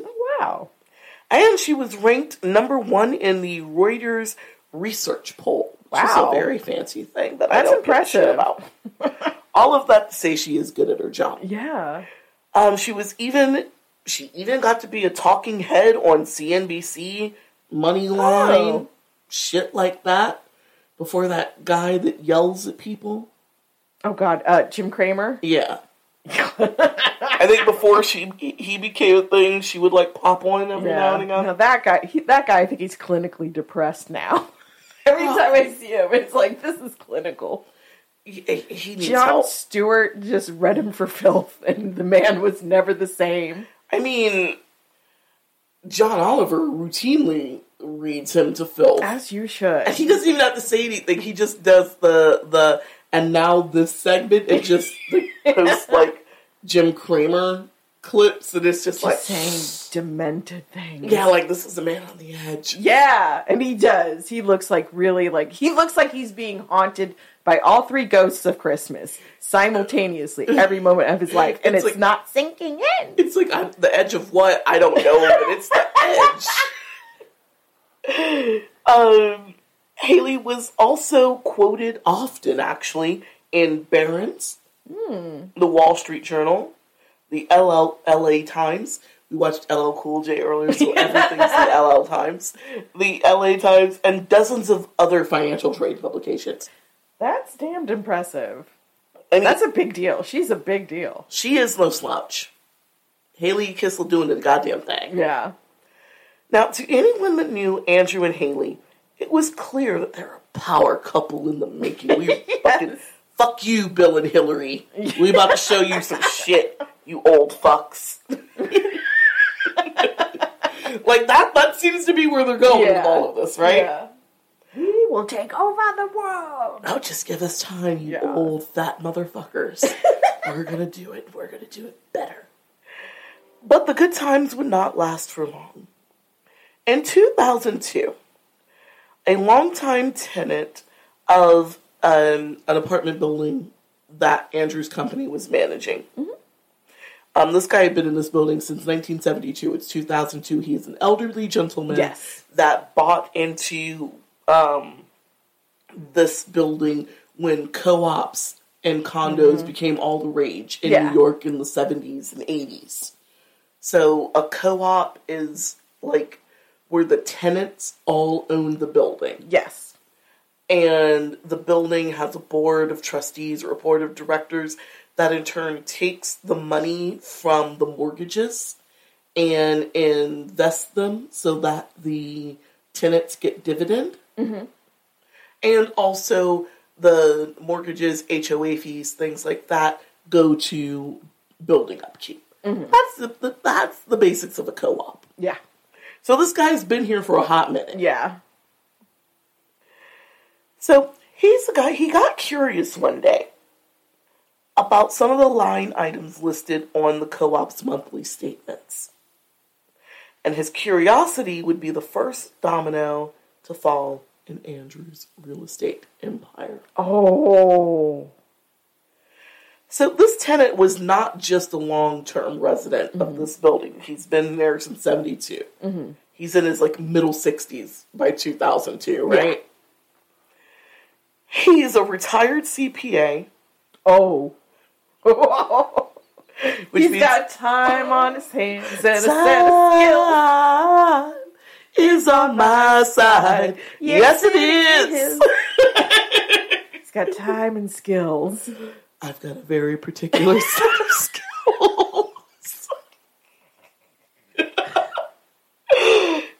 and way too much time. I found my purpose. And he had also been the VP of the building's board back in the day when he oh. was 36. So he knows a lot about this co op shit and mm-hmm. how investments and things throughout the co op should be run. he would eventually step away from his board duties, but he still took an active role in how the building was mm-hmm. being treated. I mean, come on, he got in there at the height of the co op thing, so Yeah. he is very invested Yeah. in in this building being nice and this building being successful. Yeah. It's on like I think it's like 72nd or 74th Street. Mm-hmm. Again, a neighborhood that is gentrified to a certain point. Yeah. They've got doormen there. Um Nice. like he's very invested in this building doing mm-hmm. well for itself. Andrew and Haley would move into this building. He starts out just as a, a managing person, his real estate company managing it. Mm-hmm. But they eventually would move into the building in 1992 when they purchased their apartment for $295,000. Hmm. God, if I could pay 90s prices. No. I know. We're talking about like probably the penthouse. it wasn't the penthouse, but it was on the 10th floor. Mm-hmm. So still Yeah. up there. Andrew would eventually become the treasurer of the co-op's board of directors. yeah, this is not going to oh, end no. well. and for the most part, Andrew didn't know his neighbor very well. You know, this elderly dude that's like eyeballing these statements and giving him side eye. Yeah. The, the men didn't know each other well. I mean, hi bye on the elevator, Yeah. see each other in board meetings. But all of that changed in 1998 when Andrew offended this gentleman because he, he, oh God, ask me what he did to offend. What What did he do to offend the gentleman? He offered him money to co-op or to um, sublet his parking spot. Sublet his parking spot. Right, so the building only has so much parking for tenants. Yeah. right? But not every tenant is using their parking. It is New York City. Mm-hmm. Yeah. It's like it's not like LA that's like 90% cars. Yeah. It's it's a solid 50-50. Okay. I would say a solid 60-40. We're dealing with wealthy people. So I'm going to say a solid 60-40 of who has Mm-hmm. Yeah. a car and who doesn't. Yeah. So for some people, their parking spot is for their personal car. For other people, it's for a guest. Right. So Whenever I want them. Right. So he had offered to sublet this gentleman's parking lot, parking spot. And this man was offended. Not only that he offered him money, Yeah. he went through a doorman. Oh. He told the doorman to ask Oh this older tenant if he would be interested in subletting the parking spot. Not only was this dude offended that he asked him for money, Yeah. he was offended that he went through a doorman Yeah. instead of just knocking on his goddamn door. like you know neighbor. where I live. Yeah. And and how dare you think that you can circumvent the rules of how we Ah. um, there there's a list and a system of how parking spots are assigned and rearranged. Mm-hmm. You want an extra parking spot? You put yourself on the list. Yeah. That's how it works. Not everybody has a car or needs a car or needs Mm-hmm. a there's they got a system. Yeah. And how dare you think that you can circumvent the system Yeah. by offering me money? You corner cutter. And that offended the soul. Okay. That's I'm I'm that's a wonderful quality in a CPA. I'm sorry. that you want these people to maniacally stick to rules and systems. Yeah, he was like, Andrew should put his name on the list like everybody else. Yeah. There's There's, a- a right way to do it. I I respect this. Oh, he was gravely offended. Sir, I fought a war for this country. My grandfather was in World War One. I was in World War Two. I saved your little punk ass. You offered me money for It's- my parking spot. It's a lot. um, the the older gentleman um, took this as an indication that Andrew Kissel is a man of low integrity. Oh. Oh. He's not wrong. And as such, he began paying closer and closer attention to how Andrew moved over the years. Oh my God. neighbors. Especially as Andrew became more and more active with the building's board of directors. He was already side eyeing his statements. Yeah. But this creature of low integrity Yes. My precious building.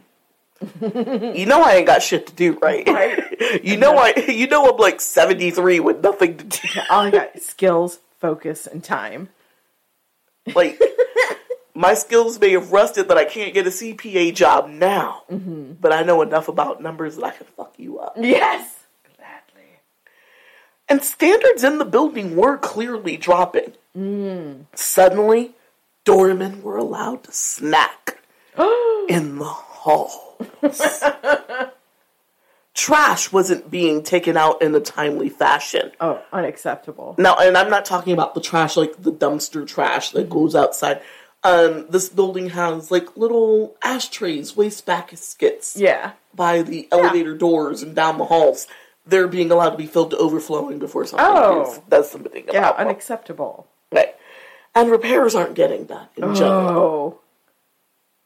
Yeah. Co-op or not, these people pay a lot of money to be here. Yeah. And isn't the whole point of a co-op is that we're all pooling our resources Yes. to maintain a certain standard of living? Isn't that the whole point of a co-op? Yeah. So all of this is making this older gentleman look a little more closely at how Andrew is running the building as its treasurer. Since he holds the purse strings for mm-hmm. all of these little things that seem to not be getting done. Yeah. What's going on? He started by looking at Andrew's bio on the board of directors website. According to his bio, Andrew had been, had gotten a business degree from New York University. When? Where? Right? Not even in Boston. I don't even know if you finished school over there. Exactly. I don't is not a plausible lie, sir. It's, sir, what? But okay. Um, and that he had managed over 4,000 apartments and condos in his career to date. The older gent had also heard from neighbors that Andrew often bragged about being worth over 20 million gold hairs. Ooh. If that's true, It's a burst. if that's true, why is the building treasurer letting the building go to seed? Right? You got twenty million dollars. you paid just as much or if not more than the rest of us because you are on the 10th floor. Mm-hmm. Why would you let your home Yeah. And its surroundings go to seed? Even if the building didn't have enough funds to get certain things done, you as a 20 millionaire, Yeah. 20 air, Yes. surely you could kick in 5,000 here or there for the Yes. trash. Maybe the city has changed something, Yeah. or maybe a door person quit, or we need to hire more staff. Surely, Yeah. surely you could get that done. Yeah. So while the older gent in the building is busy snooping, Andrew and Haley were preparing for the birth of their first child in 1996. While Haley was waiting to give birth, Andrew bought the adjoining apartment next to theirs for 160,000. In 1999, just before the birth of their second child, Andrew bought the apartment, the apartment right below them for 350k. Once he had those two apartments secured, he started renovations to enlarge the family's living space. Mm-hmm. So he's gutting three apartments now Yeah. to make some sort of Mega apartment. bootleggy penthouse Yeah, yeah. kind of thing. People that saw the apartment said that it was the biggest and best of everything. Mm. All the now the older gent that is giving Andrew side eye, and a lot of the other older tenants. Mm-hmm. I'm talking people that have been here for 20, 30 years. Yeah. Right? All of the older tenants looking into Andrew knew that like they're like the constant construction. Mm. That sounds like hell. He's disrupting their quality of life Yeah. as he expands his, and they are not good with it. now, there's No only, doubt. there's only one person looking into Andrew, but Andrew and his construction and his general attitude rub people the wrong way. Mm. So, older tenants in the building, regardless of age, people that let's say have been there five years or more, Mm-hmm. are encouraging this older guy Get him. keep digging because Andrew's making their lives uncomfortable Yeah. with the constant construction and this, that, and the other. While the neighbors were complaining about the noise, Andrew was over the moon that his custom Mercedes E20 E329 station wagon had gotten a makeover and was featured in a very fancy car magazine oh, in July of 2000. Okay. He gives a fuck. right? He's What a turd. that car was ended up when he was done with it. This was like an eighty thousand dollar car on mm-hmm. its best day, mm-hmm. fully loaded straight off the dealership. Yeah. It's worth close to three hundred something Oh, wow. with all all special added- upgrades, and I mean, he had a DVD player in the back of that car before we knew that you could put DVD players Oh, in the wow. back of a car. Yeah. like all that shit that we take for granted now Yeah. about integrated this that hooks into your cell phone and Yeah. a, a little drop down TV screen for the kiddies or, Yeah. or independent TV screens in the back for the kids. He had that shit before the Mm. rest of us thought that was like it was it was fucking space for the rest of us. And Andrew's like, yeah, I got that. in, two in 2002, the elderly gent that Andrew had been annoying for the better part of three years decided, you know what? I need to get back on the board of directors. Yes. Too sweet. And because everybody else hates Andrew too, he was quickly voted in as secretary. Nice. Excellent. And once he was voted in as secretary, he's got access to records now. Yes. and he starts looking into the building's books because he has been bothered and offended. That's why you don't fuck with old people. Right? You never know. Especially old people with money because they got the time mm-hmm. and the energy to put your lights out if Yeah. that's what they really want to do. exactly. They're like dragons. So the old man's focus was on a line item around yearly improvement into the common areas of the building. That expense had jumped from 47k mm-hmm. in 1998, which I, I guess I think it's like a 10 or 14 story building, mm-hmm. yada, yada, yada. You gotta pay doormen, Yeah. you gotta pay cleaning crews. Yeah. I don't know about co-ops and running real estate like that, especially these type of co-op buildings in New mm-hmm. York. But forty-seven thousand a year That's really good. sounds reasonable Yeah. for the amount. Because that probably also includes like the tax, property tax, and yeah. yeah, like it sounds reasonable for the upkeep of common areas for Yes. doormen, cleaning people, Yeah. and stuff like Especially that. then. Yeah, yeah. So forty-seven thousand in nineteen ninety-eight. It had jumped to one point four million dollars by What? two thousand and one. Oh my god. More than a Holy embezzlement, Batman.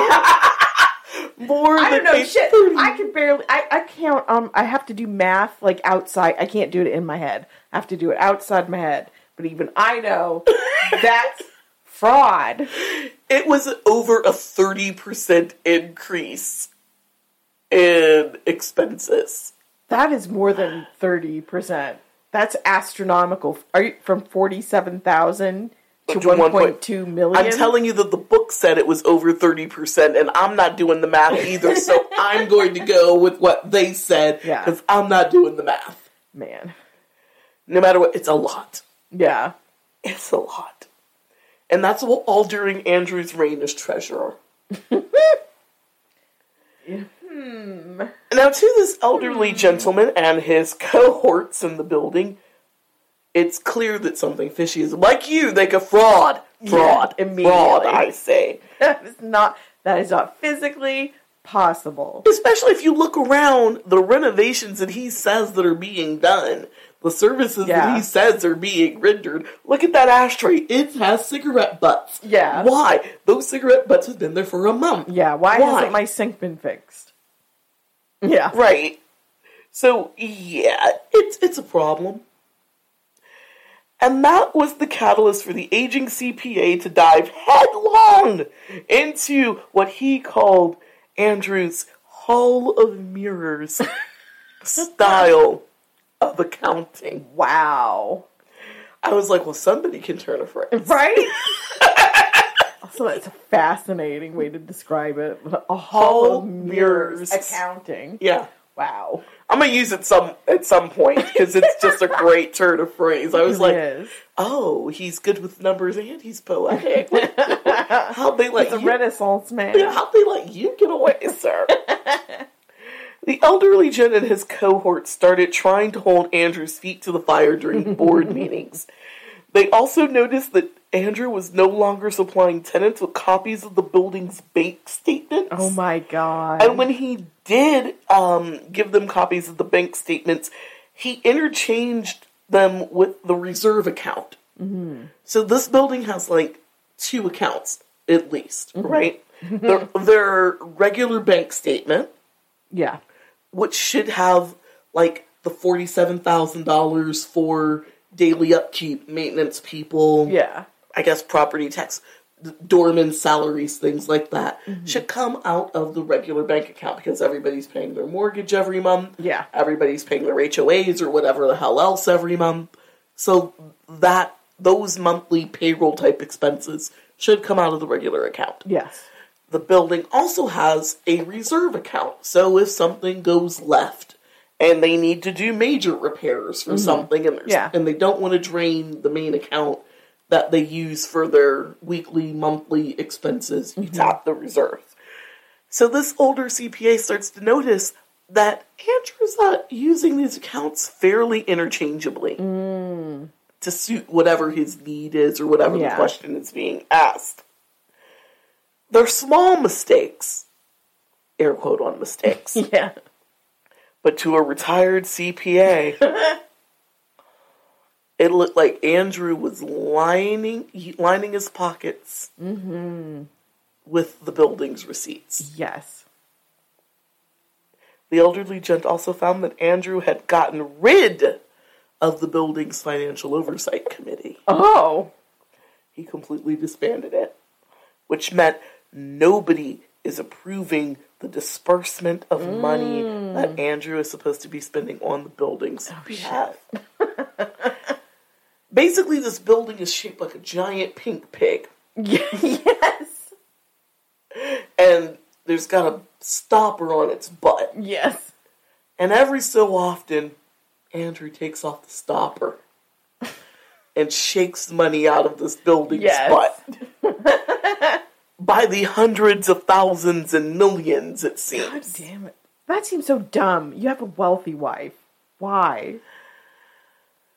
His daddy said he likes to cut corners. Ah, man.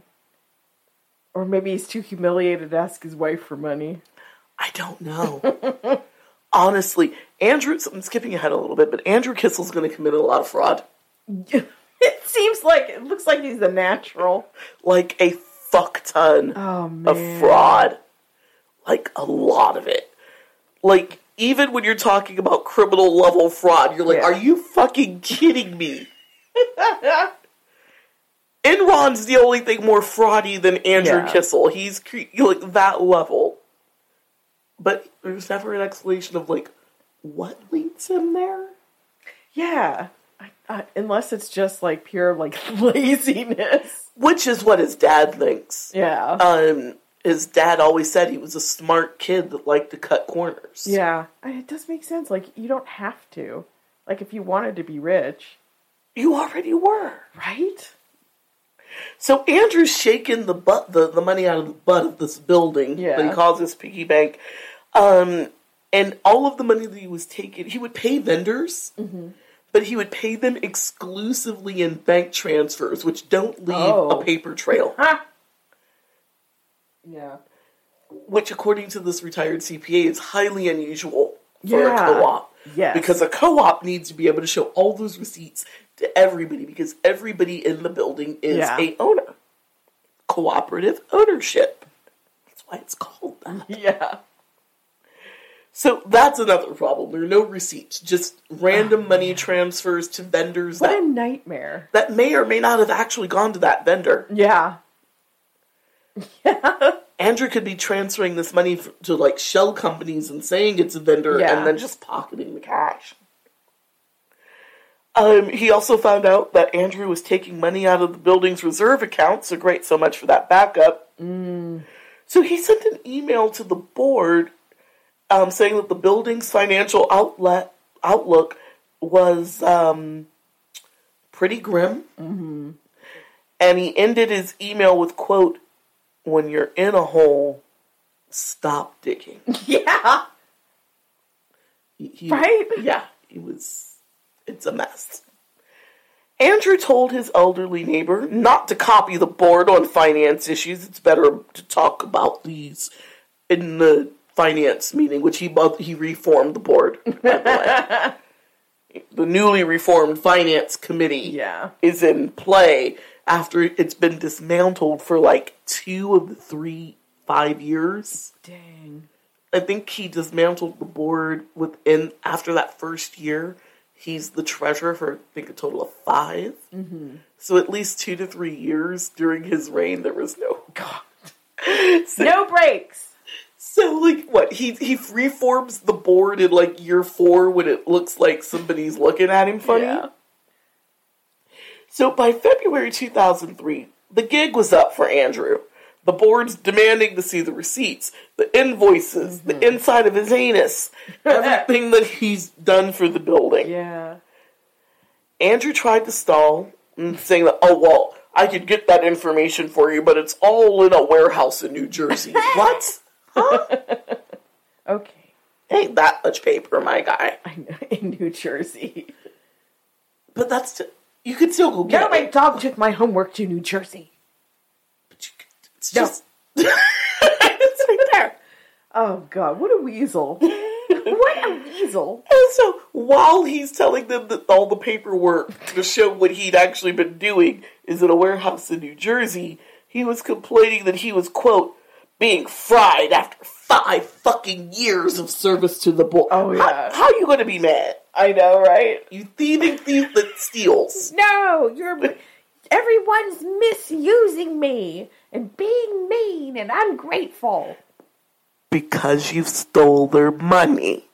Look over there. In New Jersey. I tell you. It's in Jersey, I tell you. Jersey.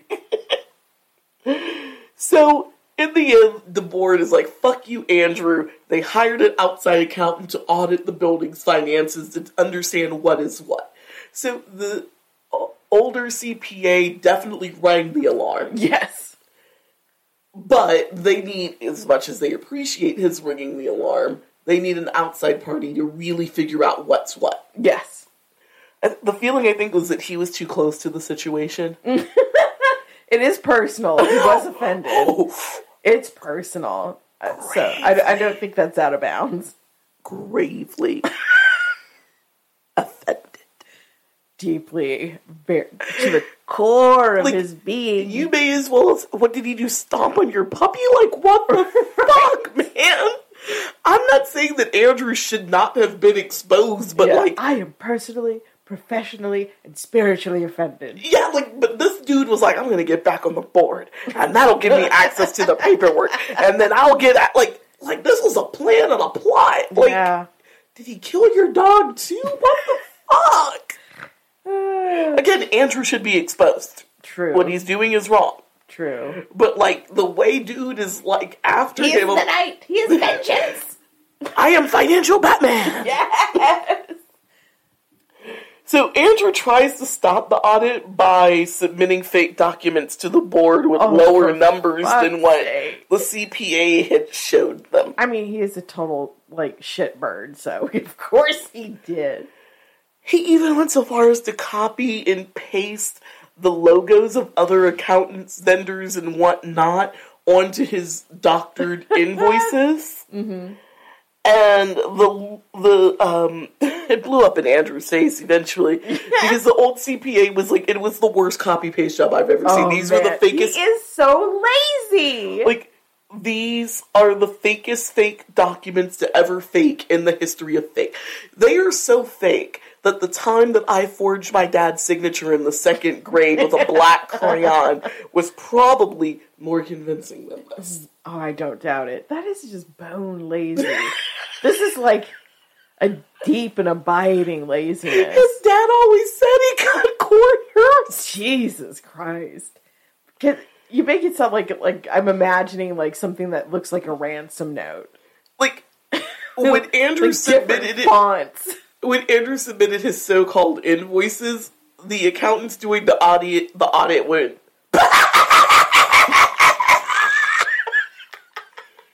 like they were so fake that all you could do was laugh in his Oh face. Like there there was not even a pretense in making this look real. Dang. I guess he thinks everybody's that stupid. I don't know. That or he's like some sort of like adrenaline junkie. I don't get and it. he just has to be in trouble. Because that's what it sounds like to me. So on March 11th, 2003, the Finance Committee sent out a letter to all of the tenants detailing all of Andrew's financial misdeeds. Oh, those poor people. Put him all the way on blast. Do it. Oh, like, Could you imagine getting a letter like that? oh my god. Like, and that's, What a nightmare. and it's not just any piece of real estate. It is your home. And, Your security. and like, vaguely remembering, because I just always remember in TV shows, New York people talking about going co-op, going yeah. co-op. Yeah. And real estate's already tricky and expensive as mm-hmm. is, but in a dense place like New York, Yeah. in the city, being able to own your apartment Yeah. for something that is.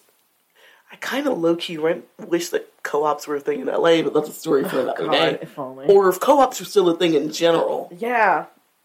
I know they were huge in New York, but that's only from television. But it, it, they don't sound like a bad setup Yeah. is what I'm saying. So this letter to basically the building forces Andrew to resign as treasurer. he did not resolve until he had a full fuck around and find out moment. He's like, I can keep stealing from them though, right? Ah, shit. Oh, it's, Told it's over. It's over. So days after he resigned, Andrew decided to pay $1 million in restitution to the building. Moved out to one of the family ski chalets in New York, in Vermont, and was never seen in the building again. Oh my god. Good for them. Here's He what's needs to go fucked up, jail. though. That leaves Haley and the kids in that building Wait, with they these stayed? pe- Yes, because Haley wanted the kids to finish out the school year. Oh my god. So they stayed ostracized and oh humiliated God. in their fabulous luxury three story apartment Oh my god. while Andrew fucks off to a ski chalet. Like a coward to a tantrum chalet. Yes, because it is a tantrum at this point. Tantrum chalet, we'll take you to the limit. Do, do, do. but yeah, yeah. And, and left his wife and kids there to bear the brunt of whatever humiliation comes along with your husband being exposed as a fraudster.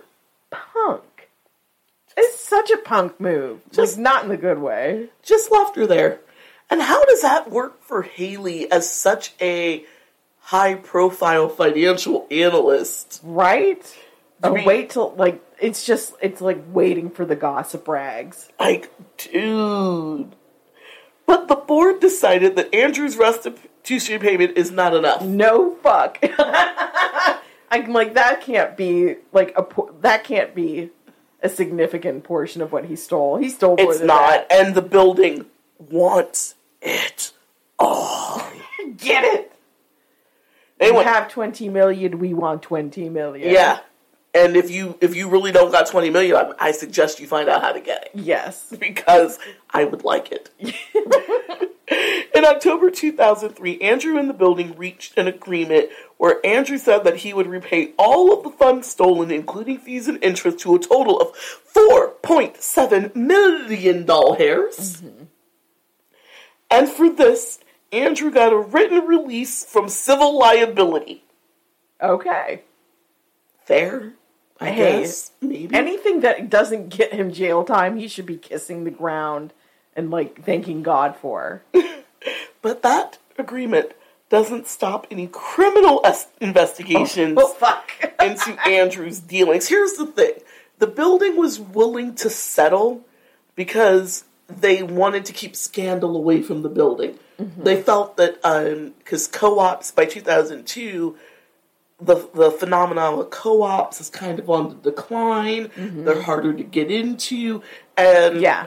what you ca- what types of prices you can command for these apartments depends in large part on your building's reputation.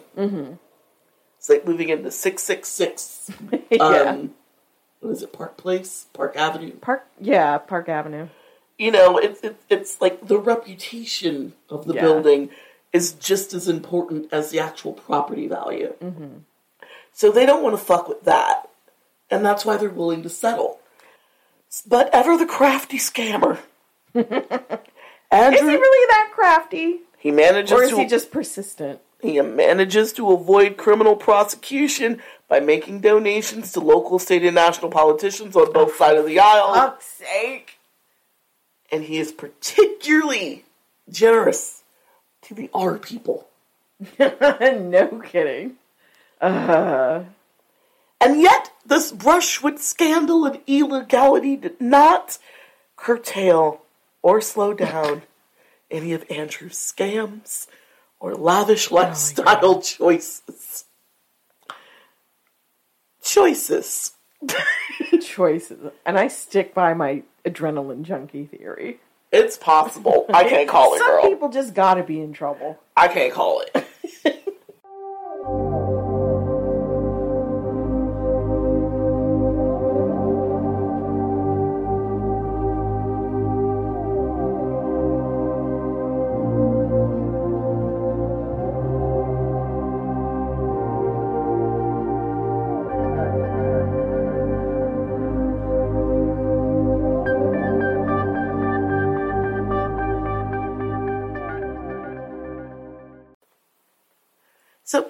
Ask you how you feel about Andrew, but I think I know. He's a shit bag.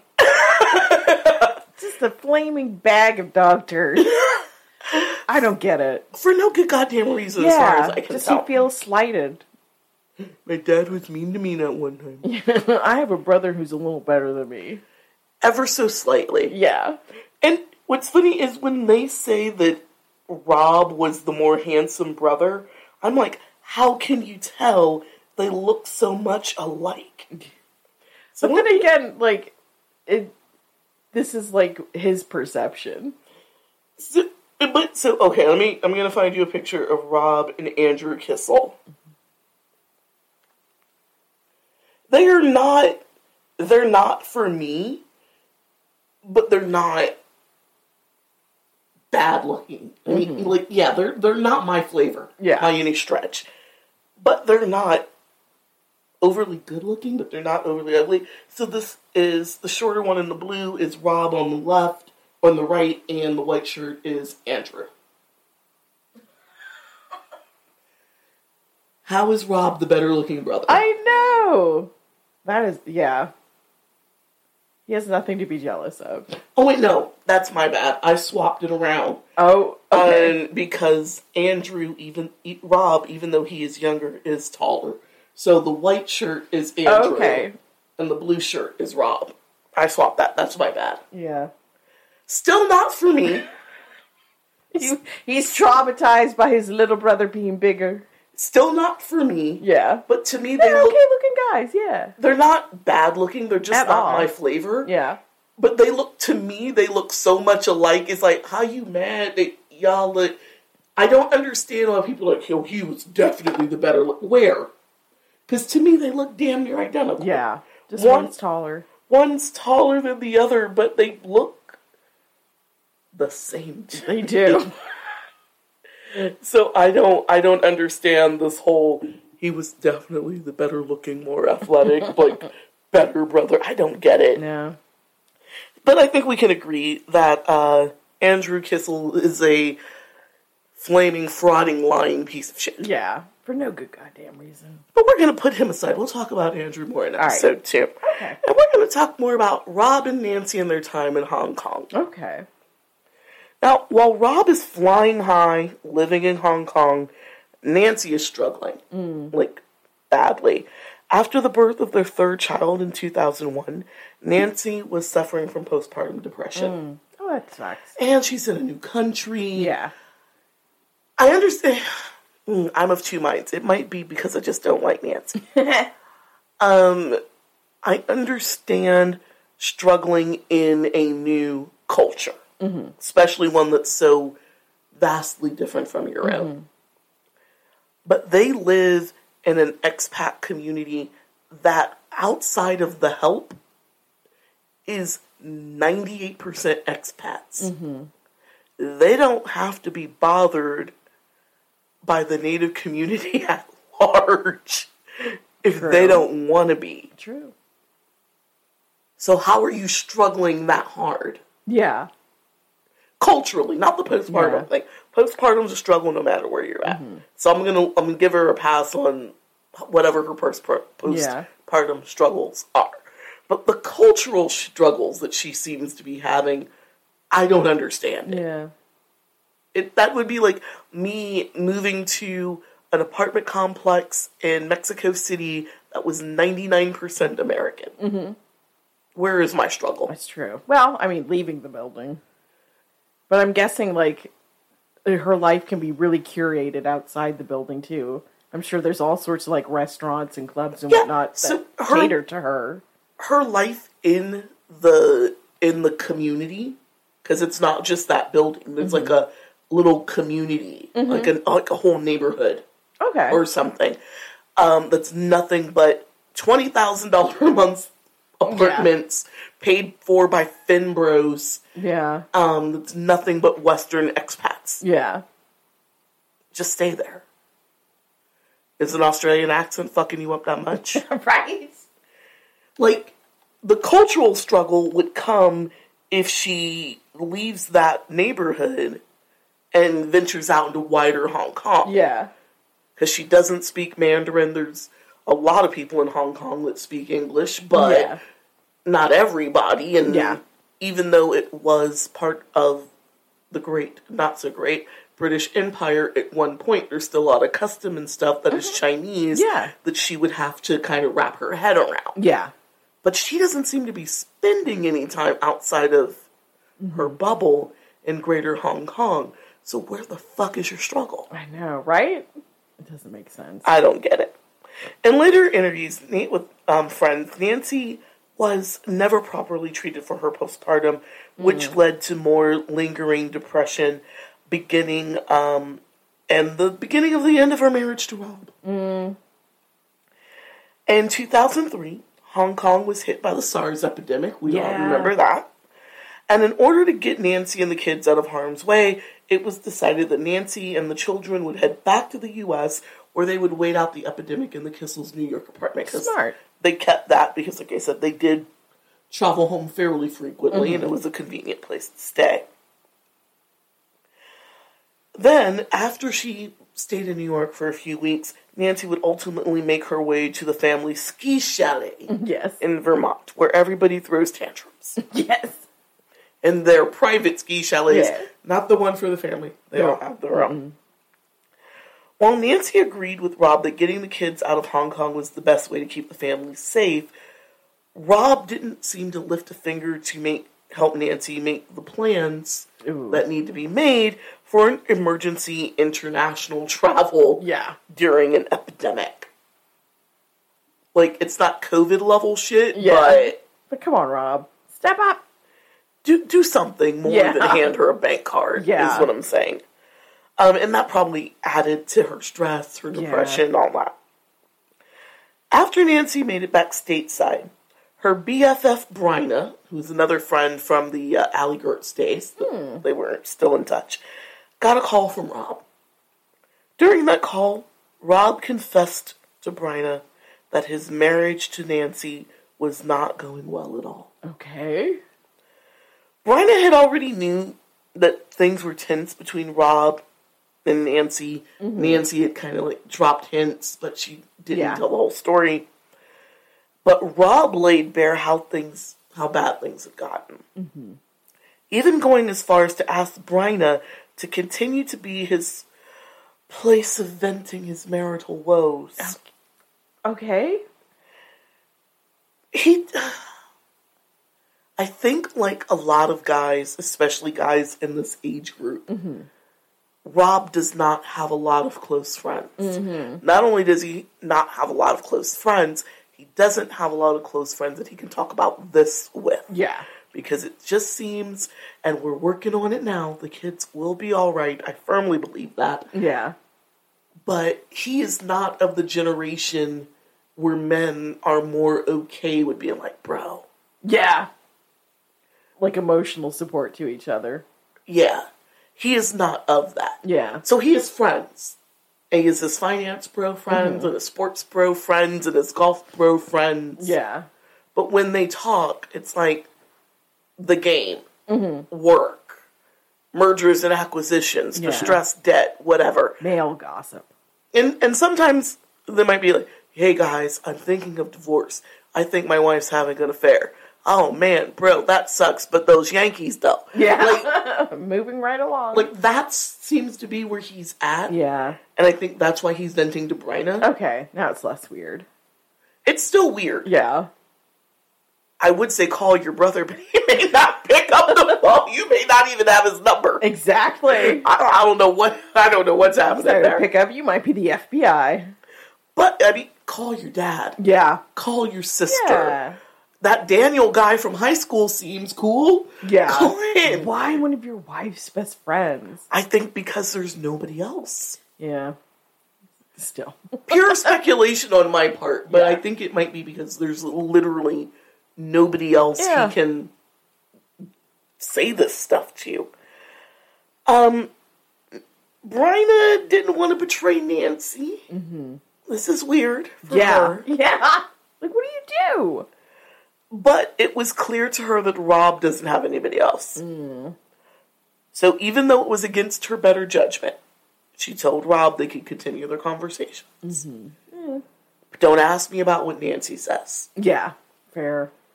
and she did. She was up front. She told Nancy, "Rob needs needs help." I said I'd be a shoulder to lean on, but I won't tell him what you tell me, and don't ask me what me and Rob talk about. Mm-hmm. I am Switzerland. Yes. I will make my chocolates and listen. Yes. And she she knew it was a bad decision. She she knew it was bad, but she felt she loves them both. Yeah. And she feels bad for them both. So here she is. Yeah. It is not an enviable position. Rob would call Bryna damn near every day, a dozen times a day. Oh. You know, what? there's like a 12 to 16 hour time gap between Yeah. uh, is in San Francisco and he's in Hong Kong. Oh my god. So he's calling her during the middle of the night.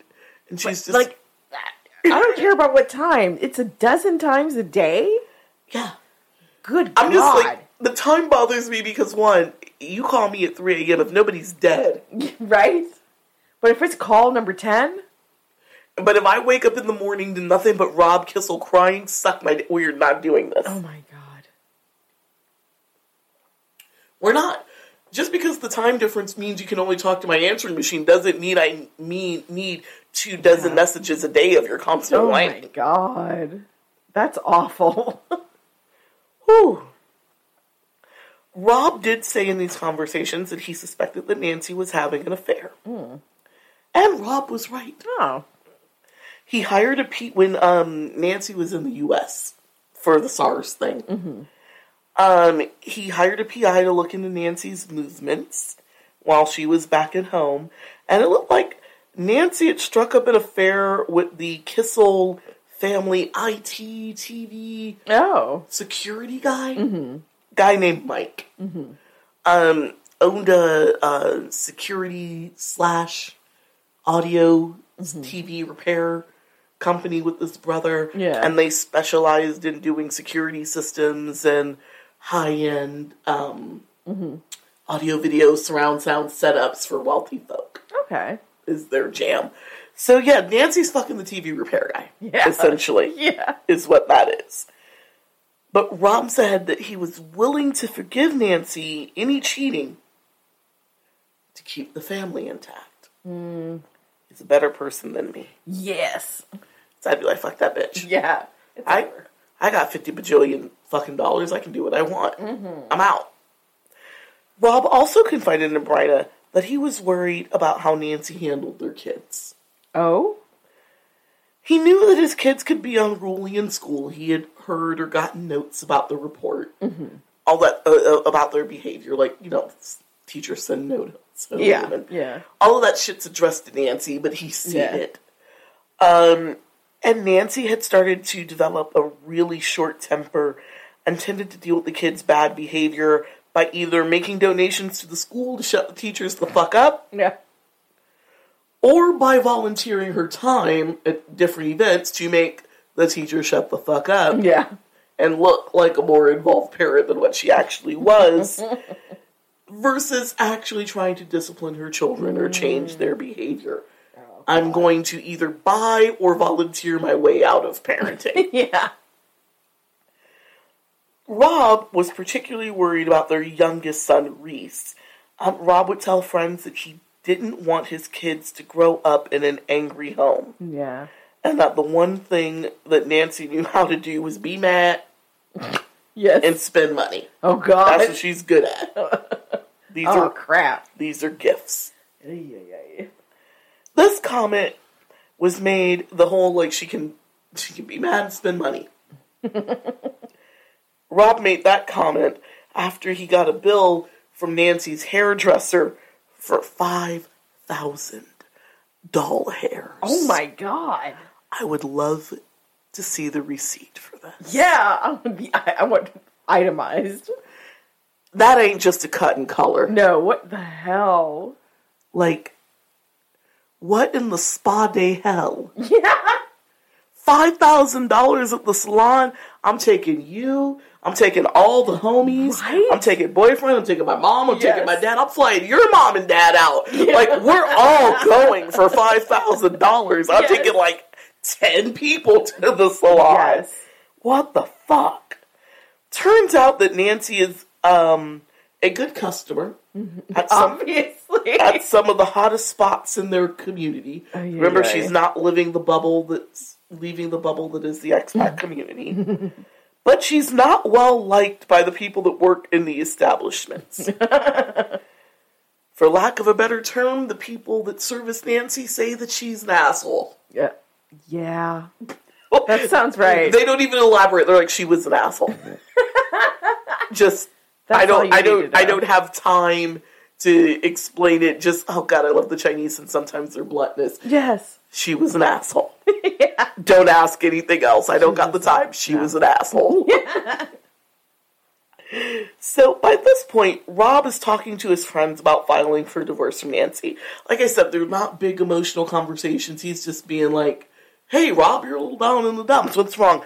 Think Nancy's cheating, and I might file for divorce. Wow, how about them Dodgers? Like that's where it's at. Did you hear about the latest distress Exactly. debt? Like that's where he's at. They feel for the guy. They Yeah. really do. But they are men of a certain Yeah. Age and- and that is not their business. no. Um, Rob said that if if and when he filed for divorce, he planned to be very generous generous in whatever the divorce settlement was. Yeah. As long as Nancy continued to give him access to the three kids. That's really all he wanted. That's fair. I'm assuming good he- guy. I'm assuming he wanted her to stay in Hong Kong in some capacity. Yeah. If what he wants is access to That the kids, sense. it seems Yeah. like he's willing to support her as long as she stays nearby. Mm-hmm. Eventually, Rob would confront Nancy about the affair and ask for a divorce. But Nancy promised Rob that she would cut off the affair and work on their marriage. Mm. Spoiler, she's a lying liar that lies.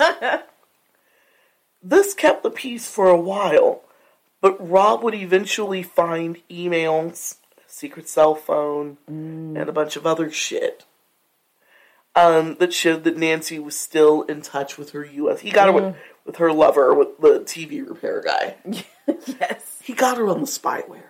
Ah. He knew. He knew. In late October, Rob and his P- told his PI about the emails and the secret cell phone, and he was resigned to the fact that his marriage was over, yeah. that it was in fact time file for divorce. Rob's PI was relieved to hear that and he, that Rob was ready to leave his marriage. Especially since a few weeks ago, Rob said that he thought that Nancy was trying to kill him. Oh my god. Really? Yeah. Oh my god. There's funny stuff at the bottom of the scotch. Oh. Yeah. Oh lord. I'll probably repeat this later, but his private eye was like, you need to go to a doctor, you need to get a blood work, Wow. so that you can confirm or deny something funny is going on. Yeah. Yeah. Rob didn't do it. Oh god. He felt bad that he even thought that she would stoop to such a level. The woman who denied her dying mother her last dying wish wouldn't Yes. stoop to that? Do you get lower than that? In a fucked up way that's lower than murder? Kind of. yeah. To like deny a kindness to a dying person. That's gross. Like, and it doesn't sound like she had a bad relationship with Elaine up until that point. She's just selfish. Either like either there's something really messed up with her where she likes to not deny people something, or she's just like, no, I want May. Mm-hmm. May is the time to get married. March is like a cheap month. I don't know. I, I, I can't call it. I can't just call it. No, I get my way. I want it, and in the spring. Like I said, Bill Kissel is, a better man than me because I would have dragged Rob out of there by his ear and I just would have burned the whole thing to the ground. Yep. I don't care if we are on Fifth Avenue. I will burn this motherfucker to the ground. I paid for it. I bought it. Yes. I can destroy it. The roof. The roof. The roof is on fire. We don't need the water. Let this motherfucker burn. Burn reception. Burn. that that would be me all fucking day long. I ain't Yep. got time for that. but after this conversation, Rob didn't. Um, Rob's PI didn't hear from Rob for about two weeks. Ooh. Now, alarm bells not quite just yet. Yeah. because you know the PI knew that Rob had some business trips lined up. He goes to Taiwan. He goes to Japan. Yeah. Remember, he's in charge of all of Asia Yes. and distressed debt, so he does travel fairly frequently. And so he was like, "Okay, Rob is probably just busy. yeah. I'm gonna let it slide. Side eye, but let it slide." Yeah. But when the private investigators' emails to Rob's work address started bouncing, Oh, frig. oh, this is a problem. Yeah. him being too busy to deal with this is one thing. Mm-hmm. Work emails coming back as non-deliverable. Yeah. What happened? That never happens. On November 6th, Nancy called her friend Bryna and left her a message saying that Rob had beat the shit out of her and chased her around the bedroom trying to grape her. Oh my god.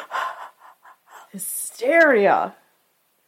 Now, Bryna knew that Nancy and Rob weren't doing well. She Yeah. knows them both very well. And she knows that there's problems and married couples have problems. Mm-hmm.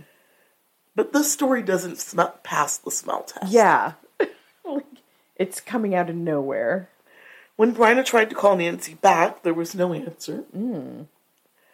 Bryna was finally about to get in, to get in touch with Nancy the next day. She got a hold of her the next morning. I wrote that really stupid because it was late, like three o'clock Oh, in the no morning, worries. and it's just Retake. Yeah. But when Bryna tried to call Nancy back, there was no answer. Mm. Bryna was able to get a hold of Nancy the next day, the next morning, because of Okay. the time difference. She she just like stayed up all night. Like, Aww. I gotta wait till eight a.m. She should be up by eight a.m. Yeah. Just up all night. Just first, the, the minute she knew there was first light in Hong Kong, Yeah. Bryna was calling Nancy. And Bryna was told that Rob had left the apartment. And when he left Nancy, he, Nancy said that he left her with broken ribs and a trip to the hospital. Oh my god. Bryna tried to get more information out of Nancy, but all Nancy wanted to talk about is how fucking Merrill Lynch had her kids' tuition money tied up in a goddamn trust fund. Mm-hmm. Ouch, my ribs. I mean, ouch, my trust fund. Ouch, my ribs. Ouch, my, trust fund. I'm not sure which hurts more. Yes, you do. The trust fund. yes. Because I don't believe those ribs are broken. They're not. Bryna called Nancy back again, so this is two days after the fight Yes. supposedly happened. This time Nancy was crying as she told Bryna her dad's coming to Hong Kong from Chicago to help deal with these ribs. My traumas, my traumas. Later that day, Bryna calls Nancy back again um, to ask her about an upcoming trip to San Francisco. Nancy was going to go visit Bryna in San Francisco, where they had planned not only to hang out and catch up, but Nancy was also planning to have a breast lift. Oh. Not mad at it. Mommy makeover. She's Right? popped out three Yeah. babies. Not mad. Nothing wrong with that. Bryna told Nancy, "A, you'll probably not be able to get a breast lift if you've got broken ribs." Right? So we should probably reschedule that portion of the trip, right? Yeah. Like, I'll call and cancel. I'll take care of it for you. You- You've got a lot going Yeah. on, but we should. Yeah. Yeah. Nancy said, "Nah, nah, nah. Just, just keep the reservations. We're just gonna keep this pushing." but those ribs, though. Right? But those ribs. Bryna had a feeling that something wasn't right. After talking to Nancy, Bryna called Rob several times and sent several dozen emails, all mm-hmm. with no reply.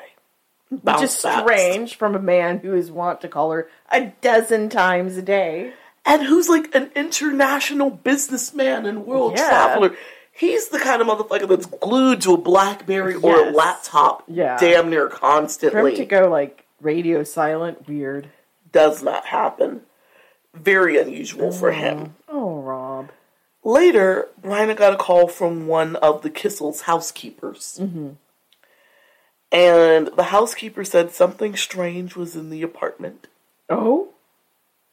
but she didn't know what. She had a weird vibe. It was a weird smell things were mm. missing and out of place, but she couldn't always Yeah. you know, you don't catalog everything, especially Yeah. when you're at work.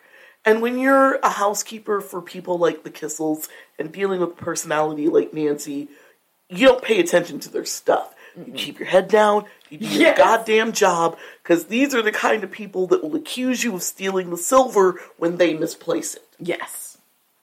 So well, she, Nancy. so she knows that something is off, but since she's not like cataloging all of that stuff, all of their stuff, I should say, Yeah. she's can't put her finger on what's missing or what's in disarray per se. Yeah. because the house is neat. It's Yeah. not like ransacked, but she knows it's wrong. Yeah. All the housekeeper knew for sure is that she was very scared. Mm. And that a rolled up carpet had been removed from the Kissel's apartment, and there's this very strange smell in the house. Uh oh. Oh no. Now, she was like, she told Bryna, the carpet is missing, there's a weird smell. Bryna asked her, well, where do you think the carpet went? She's like, if it went anywhere, it probably went down to the storage room in the basement. And Bryna was like, go look. And the housekeeper was like, fuck you. Right? I'm already frightened. Yeah. I'm not going anywhere near that basement. No. You people do not pay me enough. You do it. Yeah. You get on a flight to Hong Kong, and then you can look at this basement Yeah. all you fucking want. I've done my bit. not this little brown duck. I'm not doing it. Other friends and colleagues had been looking for Rob over the past few days as well, mm. but nobody was able to find him. When they talked to Nancy, she told them that, well, we and heard Rob had a fight and that he had left the house but neglected to put on a jacket, shoes, or take his car keys. What? What a dumb cow. So yeah, Rob's just running the streets of Hong Kong barefoot, no jacket, no car. What? Yeah. Okay, girl, bye. That's a dumb lie. When Rob's friends reached out to Bryna to see if she knew anything, Bryna told them about the conversation with the housekeeper with the rug, the basement, and the, but the housekeeper is scared and says, "I don't get paid enough for this." yeah. I don't blame her.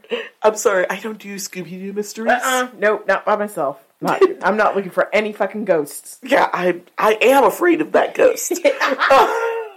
is where she's at. Um, so Rob's friends talk to the housekeeper. She's just like, "Look, I remember the rug.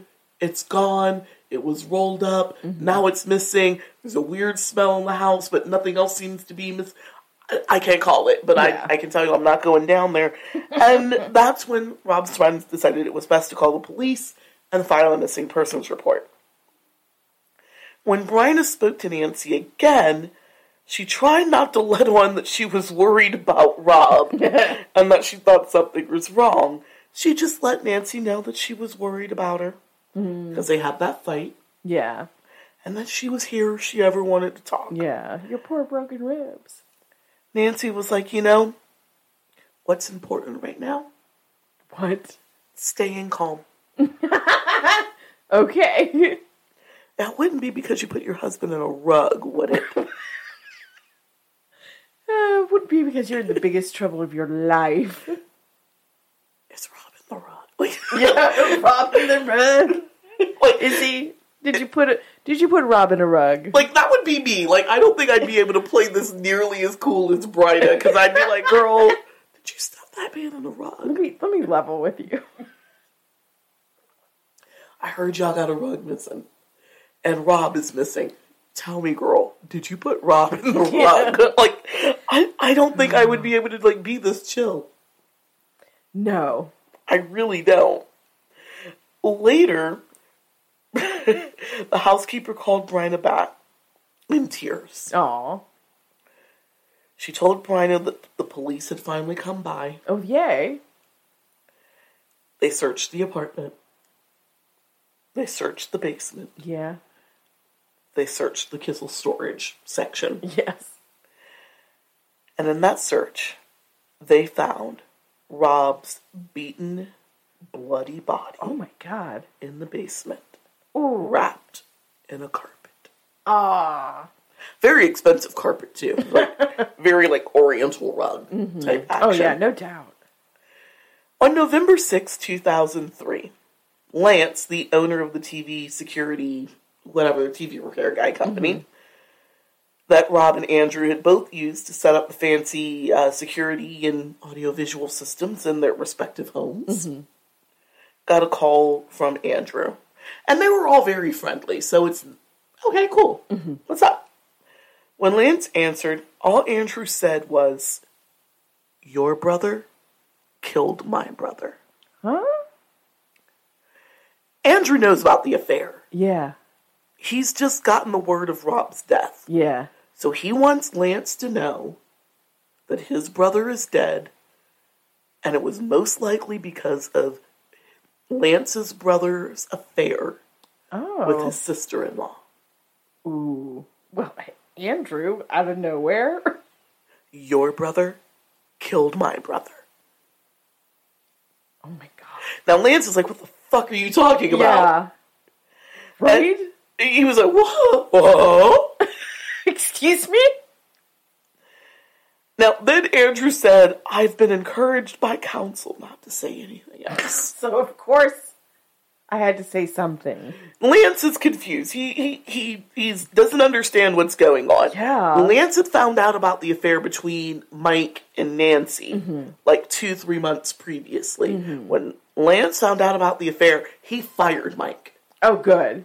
You cannot fuck the client's wives. Yeah.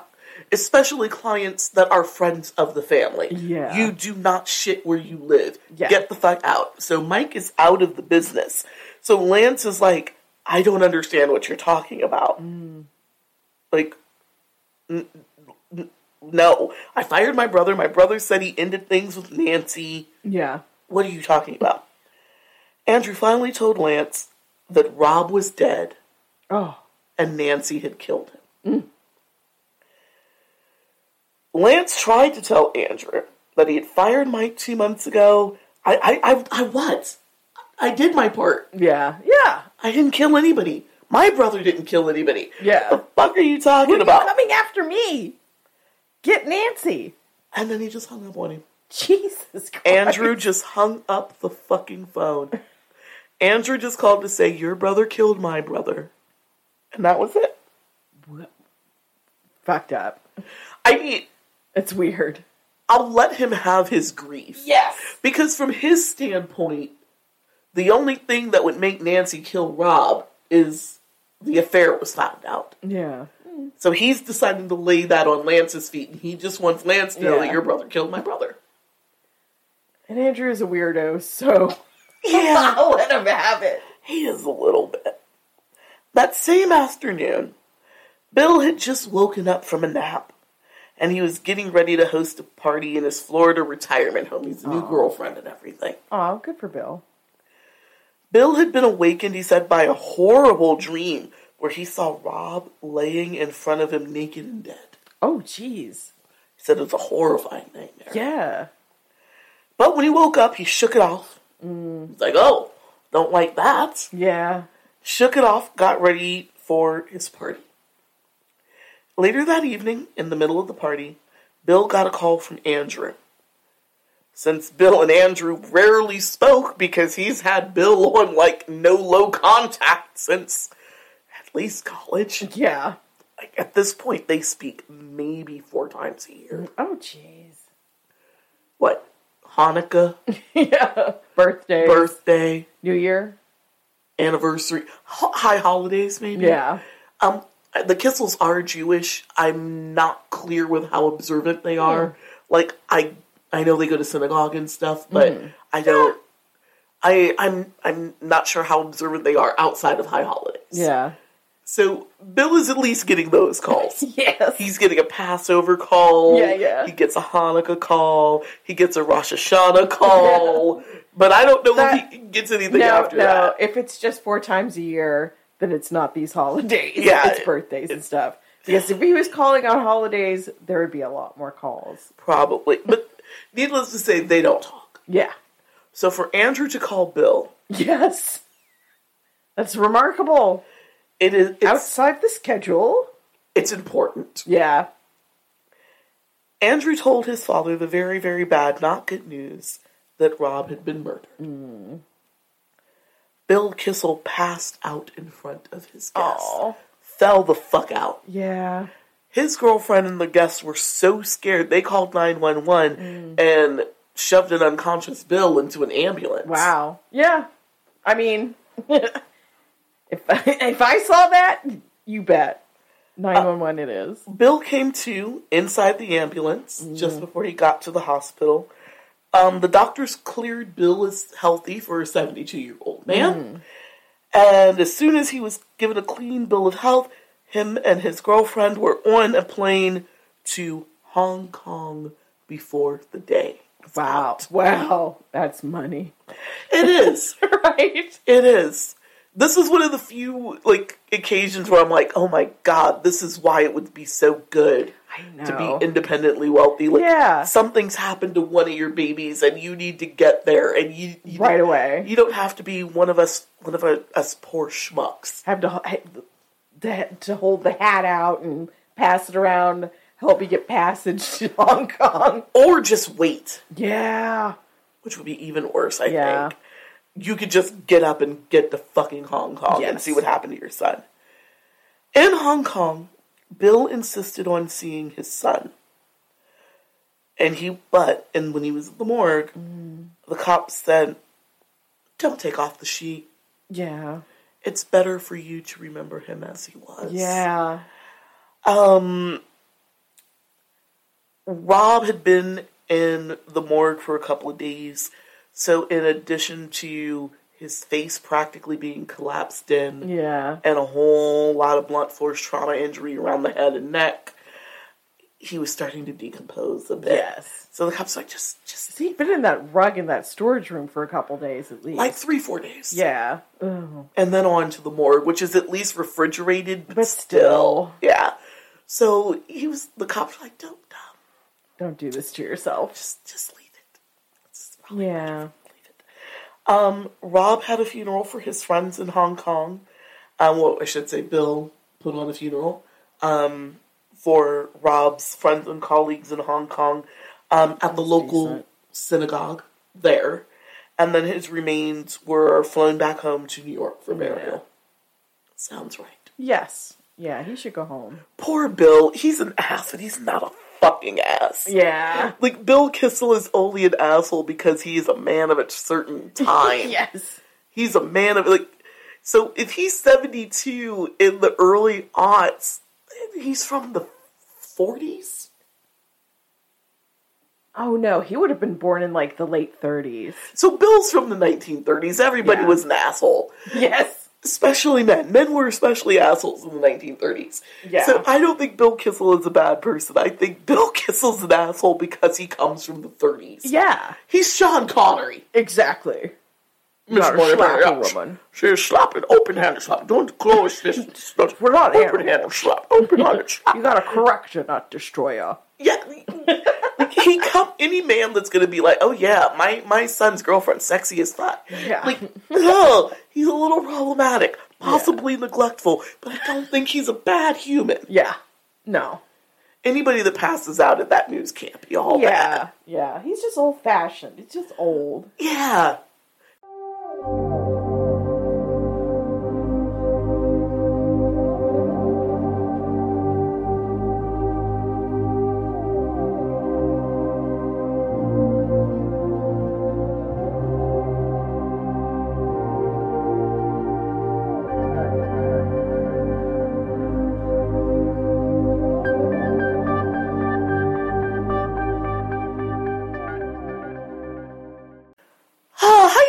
Kissels? Ooh, I need a break. They, They are, are. They are. They are. They really, really, really, really are. They, and, uh, like Andrew's an asshole. That goes without saying. Yeah. I'm I'm not going to defend Andrew in any way, shape, or form. Bill is a possible asshole. Yeah. Elaine is innocent. Yes. Rob was decent, Yeah. I like Rob. And Nancy's just horrible. Yeah. Nancy's the worst. And it's like this weird mix of like benign evil and Yeah. real evil. Haley seems okay. We'll get to that half a later. but now it's take time to take a break from the Kissels, and it's time for the worst song of the week. We're gonna take it back. Mm-hmm. We're gonna take it back. We're gonna bring it down. Oh yeah. You remember Trapt? Oh my god. Uh, barely. Do you remember their one Barely. song? well, one of two, because they had a slow jam. Oh okay. And you remember Headstrong? Headstrong. I'm gonna take on anyone. Not now. Okay, yeah. Okay. so, um, a few years ago, like five, eight years ago, Mm-hmm. at least according to the YouTubes, this thing was uploaded like eight years ago. Okay. That doesn't mean that's when it. Uh, I don't know. I didn't give a fuck about when it actually happened. Truth be told, it's too much information about Trapt, and I know too much already. Yes. They did an acoustic album. Oh. Yeah. Oh. It has 12 tracks, only two songs that I know because they only have two songs. They got Headstrong Oh and that and that Echo, Echo, Echo, Oh, Echo. yeah, that yeah, was yeah. them too. Two. my like two songs. Oh, Acoustic? Yeah. Oh my god. And they did it at some um, radio station called 95 Will Rock. It's a live acoustic album. Oh, yeah. Oh my god. So without further ado, Oh god. here's Trapt's acoustic version no. of Headstrong. You can't.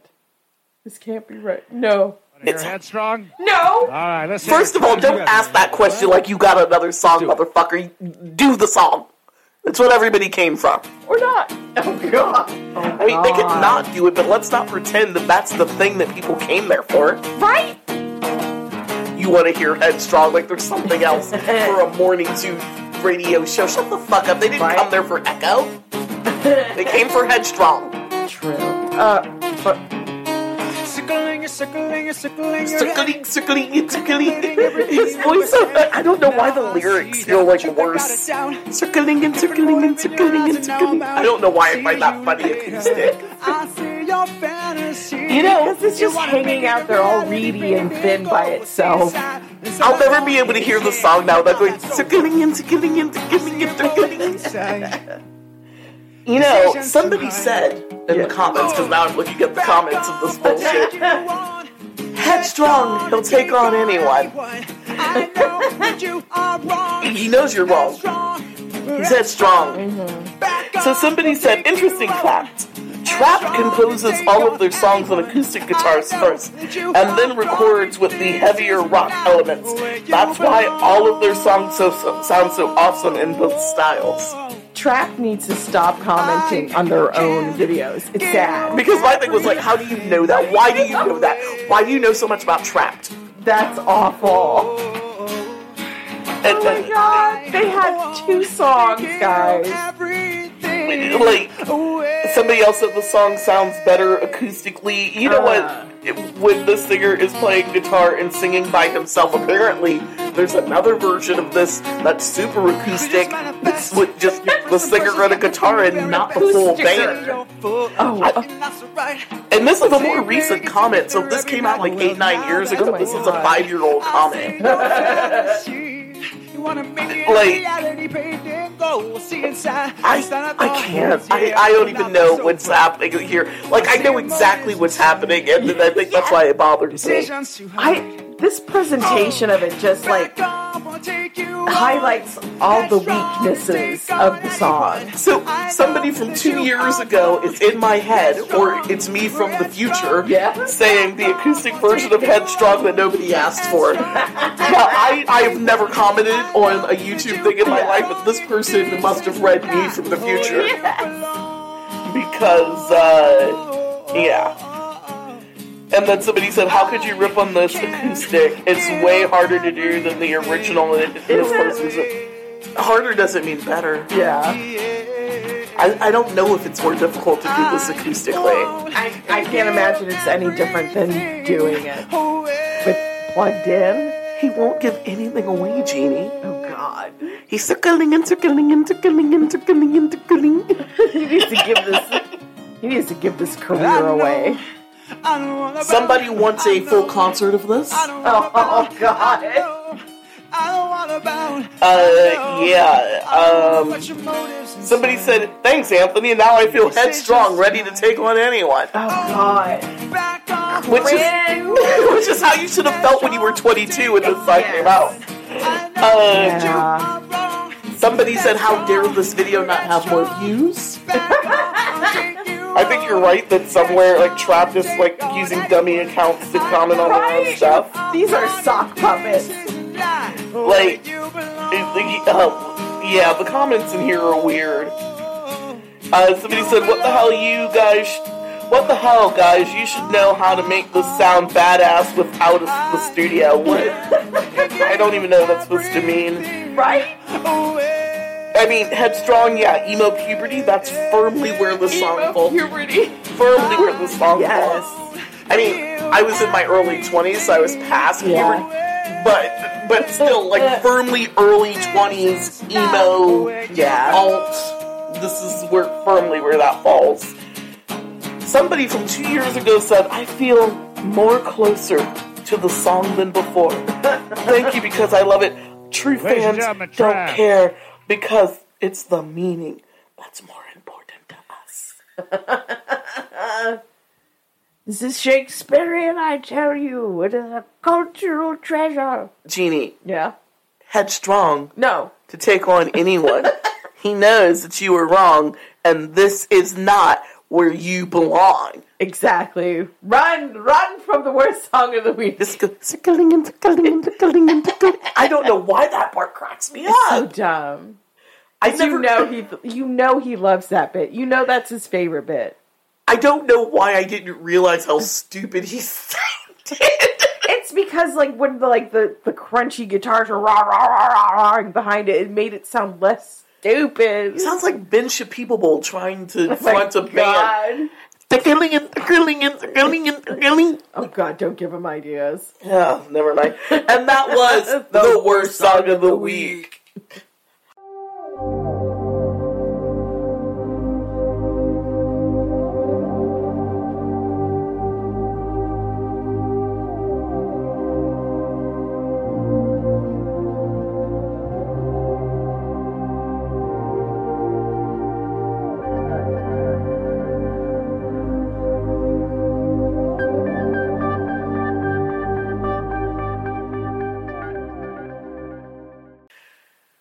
So now that we have found Rob, Yeah. Aw. poor Rob the baby, rug, yeah. Yeah. Rob's in the rug. The housekeeper was right. There's Yeah. something Good weird on about that rug. That rug is fucking weird. And good on her for saying something. Yeah. Because she could have just been like, I don't know, rich white people shit. It- and kept right. and And just kept like, I'm- pushing. On to the next job. And by all rights, since I don't think Nancy was kind to her. no. Rob might have been. There's no you way. know what? She only said something because Rob was nice. there you go. Yeah, I, I have a hard time imagining him being like petty or cruel. To I told you he's anybody. like the best version of a uber wealthy. Yeah. He's like the best version of the one percent. yeah. Like if they could all be like him.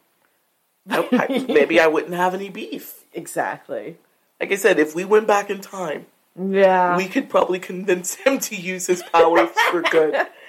So First, we tell him to leave Nancy. yes, like just trust and believe it is not going to end well for you, yeah, my guy. don't do this. So once we've got that settled, this is how you can use your powers for good. in 19, in 2001, she's gonna have an affair. Just take your babies and go. Exactly. Now in 2007, Right, exactly. Nancy would go on trial for Rob's murder in June of 2005. It it takes some it takes time. Mm-hmm. Even in Hong Kong, Hong Kong at this time, Hong Kong is using more of the the British penal system. Mm-hmm. So here we are. they're still transitioning. Yeah. I think to this very day, Yeah. It, it's yeah. It's a big change. it's a lot of growing pains. Yes. Because Hong Kong, for all intents and purposes, has been a Western. Yeah. And independent. It's a British colony. Yeah. for like what a hundred something years. Was Yeah. Close to. So they've been ran like a British colony, which means they have all the rights and freedoms, such as they are, because all of that shit is subjective. Yeah. that any other British citizen would have, and then to go back to like, so mainland China don't let you do shit. Yeah. It's it's got to be a, we got a list of acceptable activities, and you will stick to it. it's got to be a, a tough hoe. Yeah. So Nancy's first line of defense in her trial was strictly cosmetic. Mm-hmm. Nancy had been dyeing her naturally mousy brown hair blonde for years. Mm-hmm. And as Rob made more and more money, she traded in her kind of shortish, wispy pixie cut. Mm-hmm. You know, that like Natalie Imbruglia. Yeah. oh, I know what you're talking about. mushroomy. Yeah, yeah. Bridget Pix- Fonda. Yeah, that pixie.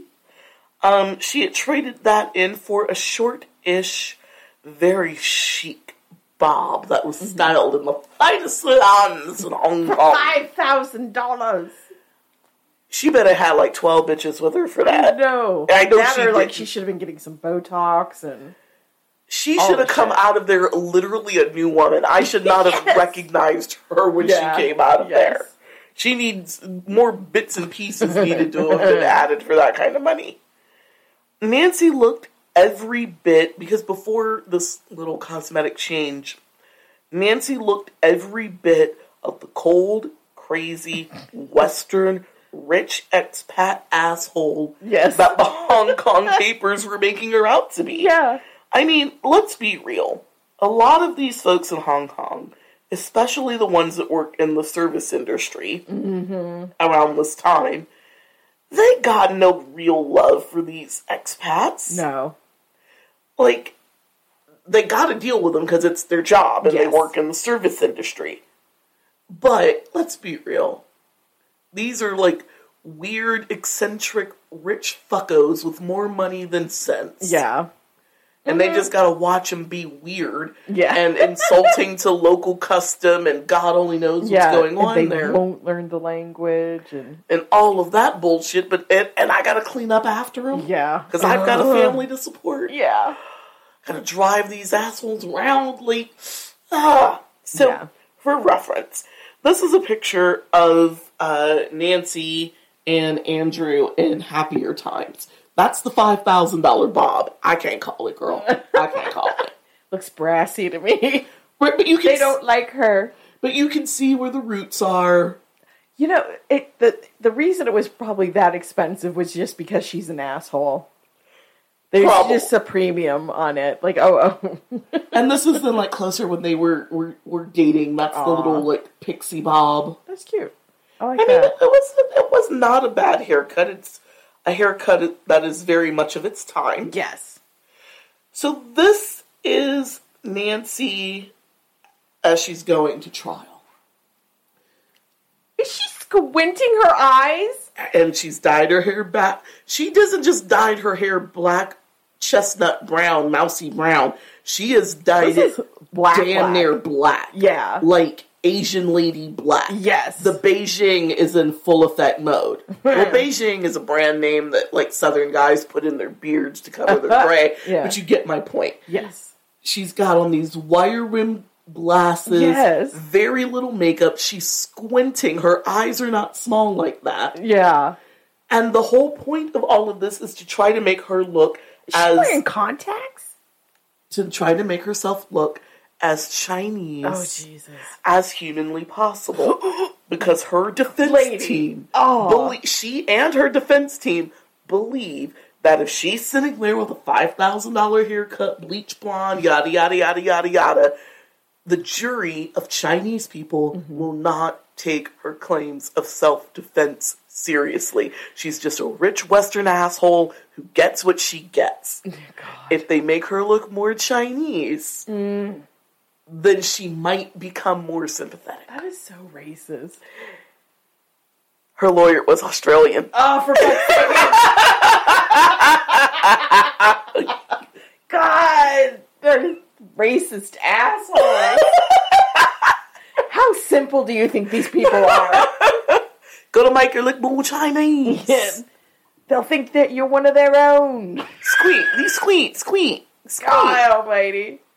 It is the most racist and most ridiculous defense strategy I've ever heard in my It's life. gross. She spent way too much time and probably a ridiculous sum of money to look fake Chinese. Oh my god, that's revol- I feel like that should be an extra charge added to the offense. like she did everything but get like lid fold surgery, Oh, essentially. Ugh. Which she she probably She's is not above. She's not above it. They just didn't have time for that. Oh but yeah, she it's everything like murder and hate crime. All at once. It and gross. Nancy Kissel ain't shit. Fuck you, Nancy. So yeah, that was the first prong of the defense strategy. Make her look Chinese. Oh god. Uh, this is an expensive lawyer too. very God. Make her look Chinese. It works every it's the time. plan. All squinting, just looking like a bad Mickey Rooney in these streets. Right? Uh they they stopped just short of the buck teeth. Yeah, God Almighty. it, it is. It is some of the most offensive yet finest yellow face I have ever seen in my entire life. Like she doesn't paint her skin that color Yeah. or anything, but it would Everything but ev- yeah, yeah. But so like it's the most offensive yet amazing thing I've ever Yeah. seen in my entire life. Like I can't even believe that like somebody said it and you said okay. God damn it. And he thought this is gonna work. It's a thing. Like you, Oh my god. you're like yeah, that's a thing. Uh. Gonna look Chinese, Yeah, they won't see through this. No one will see through this. girl. So for her part, Nancy and her team, after they tried to turn her Chinese, I, I can't call it, girl. Now that stupid song "I'm Turning Japanese" is running through my head, You and, but you're feeling it from here because I'm like I'm I'm I'm about to do uh, turning Japanese. Japanese. I think I'm turning Japanese. I really think so. and that song should not have been, but I was also a No. child when it came out, so I feel like I get a pass for not knowing any better Yeah. and just singing the catchy song. Yes, But that song is fucked up. it really is. Never sing it again outside of this context. It's like it's fucked. It belongs in 1981 where it was born. Yeah, and it stays firmly there. Yeah. So after they got that bullshit done, Nancy's team said that Rob's murder was an act of self defense. that Rob was a coke addled, drunken abuser who had raped and sodomized Nancy Oh throughout God. their five years in Hong Kong. For their part, the prosecution submitted that Nancy had drugged Rob with roofies Yep. she no, she straight up got some like rohypnol, like straight up date rape drug.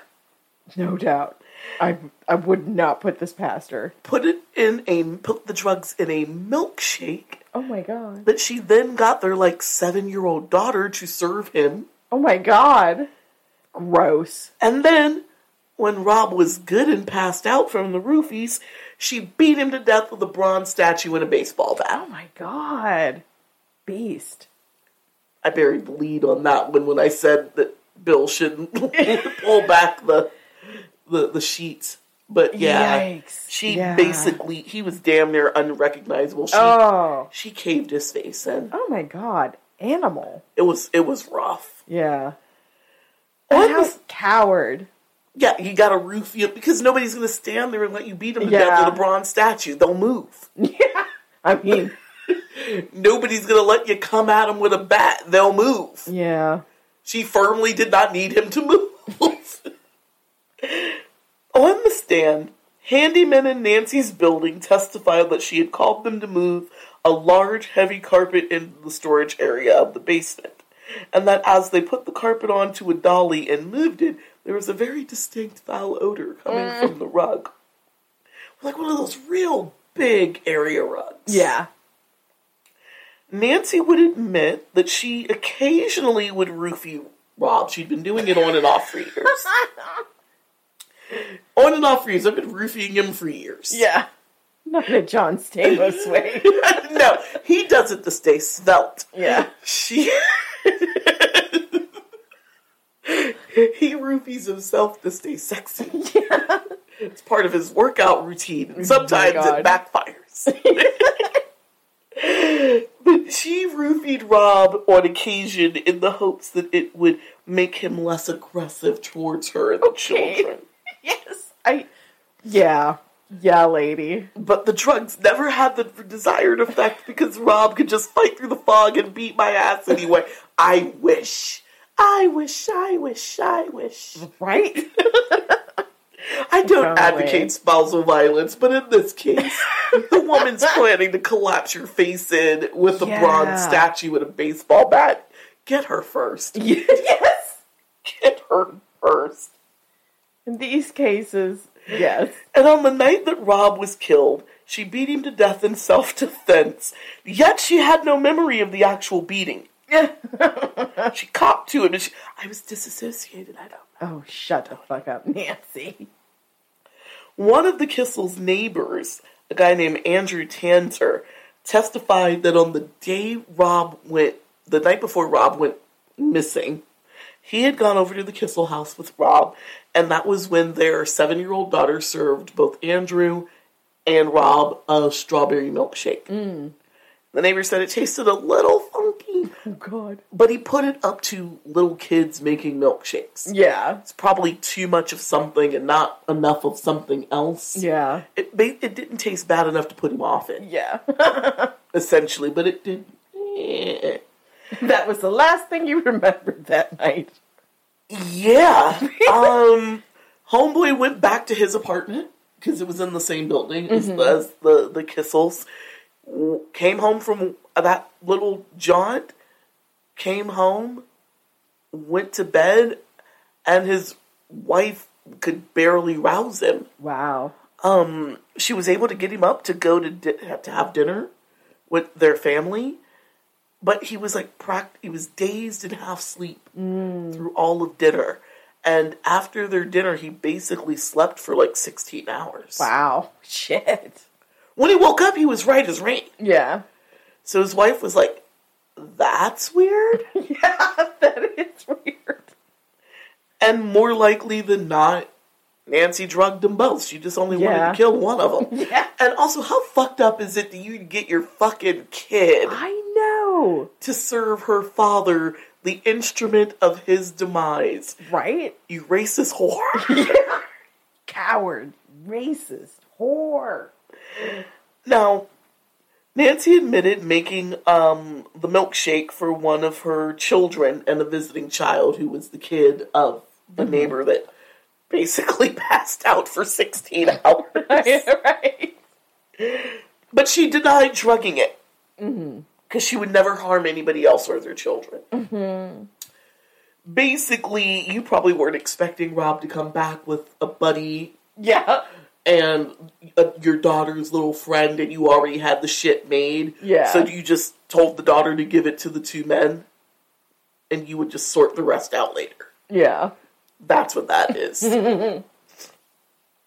Rob's PI testified that Rob had suspected Nancy was trying to kill him because there were a few times where his scotch tasted funny or he noticed like weird sediment yeah. at the bottom of his uh, scotch. Yeah. Again, Nancy said, Yeah, there was a few times that I would roofie his scotch so that he would leave me oh alone. God. but on the, on the time in question, since the roofies never worked, Nancy had put fresh scotch on top of the roofied scotch so he wouldn't have known. There wouldn't have been enough roofie. Okay. Sure. And the hits keep coming. the PI, like I said earlier, the PI had tried to press Rob to go to the doctor, Yeah. Get some blood. You've got money to just go get blood work. Yeah. You don't gotta wait until There are like no barriers, sir. you don't gotta wait till your annual checkup like the rest of us. You could just go get blood work, Yeah. um, like to see if there's something funny in your system. But Rob never did it because he was guilty, felt guilty that um, he thought that Nancy would stoop. she denied your dying mother Yeah. her final wish to see you get married to her podcast. She only had to move it up a month. You know? I would have hung her from a trellis, fl- flowers in the attic style. Oh my god. yes. yes. and I would have took those granny boots because those granny boots were cute. Yes. but I would have hung her from a trellis, flowers in the attic style, Yes. Because Dare fuck you, Yeah. and fed her a poison cookie, and then burned the whole thing to the ground. Yeah. That was Elaine's dying wish. yeah. Everyone took everyone that took the stand testified that Rob was a good, solid dude, and that Nancy was the more problematic part of the couple. She's an asshole. She's Yeah. mean to the staff. She's short tempered. She's an asshole. Yeah. She's an asshole. She's an Asshole. Leo, Leo, Leo. A S S H O L E. Asshole. Yeah. Well, Nancy and Rob were financially generous with their household staff. Like it, it didn't take much for Nancy to threaten a mm-hmm. housekeeper. Yeah. Just whatever mean, horrible shit she did to if something wasn't done to whatever Yeah. her specifications were, whatever. If you weren't sure whether or not Nancy is an asshole, there are rumors that part of her defense team quit because she's so difficult to work with. Not surprised. Lots, As much money as she can throw at them, they're like, not worth it. I'll go defend somebody else. Fuck you. That is difficult. Yeah. Lots of prosecution witnesses testified that Nancy was all too aware that Rob was about to file for divorce. Um, driving home their theory that Nancy killed Rob to get her hands on his $5.5 million estate Yep. so that she could move back to the U.S. and continue to thraka, thraka, thraka with the TV repair guy. Yeah. With old The Mike. unemployed. TV, TV repair, repair guy. So, for their part, Nancy's defense tried to paint Rob as a violent drug addict into illicit sex. he was a sex tourist in Taiwan, oh, you know. God. And to drive home the point that Rob was a violent, angry man Yeah. who was quick with his fists, mm-hmm. they pointed to old sports injuries. Oh my God. So that time he broke his wrist at 14 playing Yeah. street hockey, that's a sign that he was violent. okay. The time he twisted his knee playing soccer, Yeah. he's violent. the time he broke, He's an animal, he I tell you. he broke his ankle skiing. He cracked his collarbone snowboarding. All of that was showing that he was a violent man, quick with his no, that just means he's a clumsy sportsman. yeah. yes. Pretty much. Whatever. That's a lot of, that is a lot of injuries. The defense even tried to show that Ram had a habit of looking up escorts in Taiwan Ugh. and that he was an avid sex tourist with a taste for the inappropriately young. Okay. But the only dirty things that they were able to find on the Kissel family computers were the dirty emails that Nancy was sending to Mike. Oh God. and like, but let me assure you, yeah, he was worse. Right, and, and Nancy's search online for varying sleeping pills and whatnot. Which all of this, by the way, was How to captured. buy Rohypnol. All of this was captured, by the way, by the spyware that Rob had installed Excellent. when he was looking into her affair. But he's the dirty one. Yeah. There's no evidence of it because he mm-hmm. never searched for Yeah. anything remotely close But to we're any telling of you them. he did. Yeah, he made it go away. He cleared his cookies right before she could. Yeah. she caved his head. in. He cleared his cookies, rebooted and updated Google, and then he signed out of all of his devices, and then he changed all of his passwords, Yep. and he cleared all the passwords, and that's why we don't have any computer evidence captured by the spyware. But trust and believe, he's horrible. It's obvious. it's obvious, Your Honor. I I mean, it's ridiculous, but they do doing their job. they tried it. Their job is to try it, right? Yeah. She's not giving them much to work with. Nancy's trial would last a total of three months. Oh my God. Yeah. at the time it was the biggest case in Taiwan. Like this is their OJ. This is their. this is like Yeah. insert huge true crime thing from the early aughts right here, and, Yeah. and this was it in Hong Kong. And it was especially like, see, I told you those Westerners, man, man. They're barbarians. In the end, it was all for naught. Mm. Nancy Kissel was convicted of her husband's murder on September 1st, 2005, Yay. and sentenced to life in prison. Good. While Bill was satisfied with the verdict, he did hate that Nancy's defense team tried to drag his son through the mud Right. with accusations of being a rapey, drug addled sex tourist. Yeah. The sex tourist part is especially galling because that is a real problem. Yes, it is. You And know, it's like to falsely accuse this dead man who can't defend himself. It's gross. It's gross to like actually murder him and then try to murder his reputation as a person. exactly. It's like have you you have no bottom, Adam. No, she doesn't. She denied his mother her dying wish. That was a harbinger of things to Yeah. come. If you can do that, mm-hmm. you can do anything. Yeah. like put on yellow face to try to get out of it. Yes. Yes, everything but the buck teeth and the face paint, basically. After the trial, uh, the, there were rumors that Nancy had planned to dismember Rob's body and ship the bits to the U.S. for disposal. Oh my god. That was a fun rumor.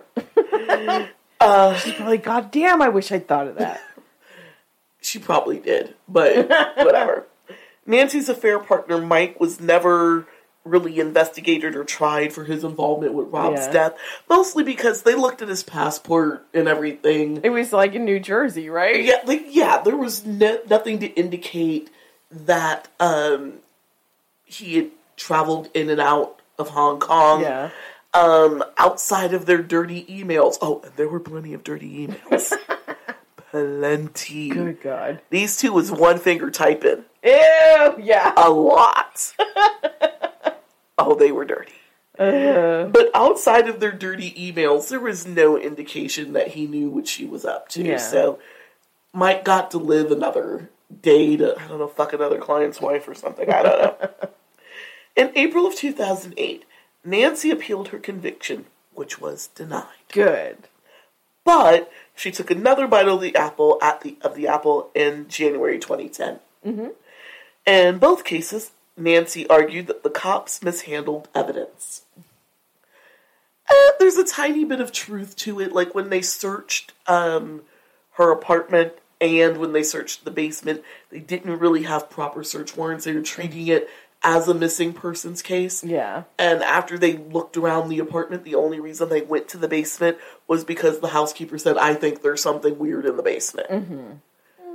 To the strictest letter of the law, they should have gone back to headquarters, talked to the DA, Yeah. said this person says there's something hinky in the basement, Yeah. gone to a judge, got a proper warrant, and then Yeah. come back Yeah. strictest letter of the law. Yeah. And they didn't do that. And so that's why she ended up getting her um her retrial. Oh. She was granted a retrial in February 2010. Mm. I guess fair. Yeah. I, I, I don't, don't- like it, I- but I get it. I don't like giving her a win, trust No. and believe. but so Nancy in 2010 is re-indicted for Rob's murder in March of 2010. Okay. And much like the first trial, Nancy tried to paint herself as the battered woman who had suffered so much, and mm. she snapped that she doesn't remember. in her testimony, Nancy would say that she was guilty. She was not guilty of murder. She was guilty of manslaughter, by on the basis of diminished capacity mm. because of the abusive relationship she was Oh in. God. Once again, it was all for naught Good. because on March 25th, 2011, after hearing evidence from over 50 prosecution and defense witnesses Jesus. over 10 weeks, the jury unanimously found Nancy guilty, guilty, guilty as charged, Yay. and once again sentenced her to life in prison. Now get back in your hole. The hole is the goal. Yes. On April 24th, 2014, the Court of Final Appeal refused to allow another appeal against the verdict of her 2011 retrial, rejecting Nancy's arguments that the prosecution was wrong to tell the retrial jury that his client was not suffering any psychiatric illness and that the trial judge had erred in directing the jury. Mm. It's their job to try it. That is Yeah. literally a defense attorney's job. Try it. So far, any other appeals have failed, and Nancy is going to be sitting in a Hong Kong prison for the rest of her natural fucking life. Good. But that won't be the last tragedy No. to befall the Kissel family. Oh God. And I'm going to save that for next week. Dun dun dun. Talk deadly to me. Well played. And on that Thank note, I have been Samara, And I've been Jeannie. and you know this has been Talk, Deadly to Me.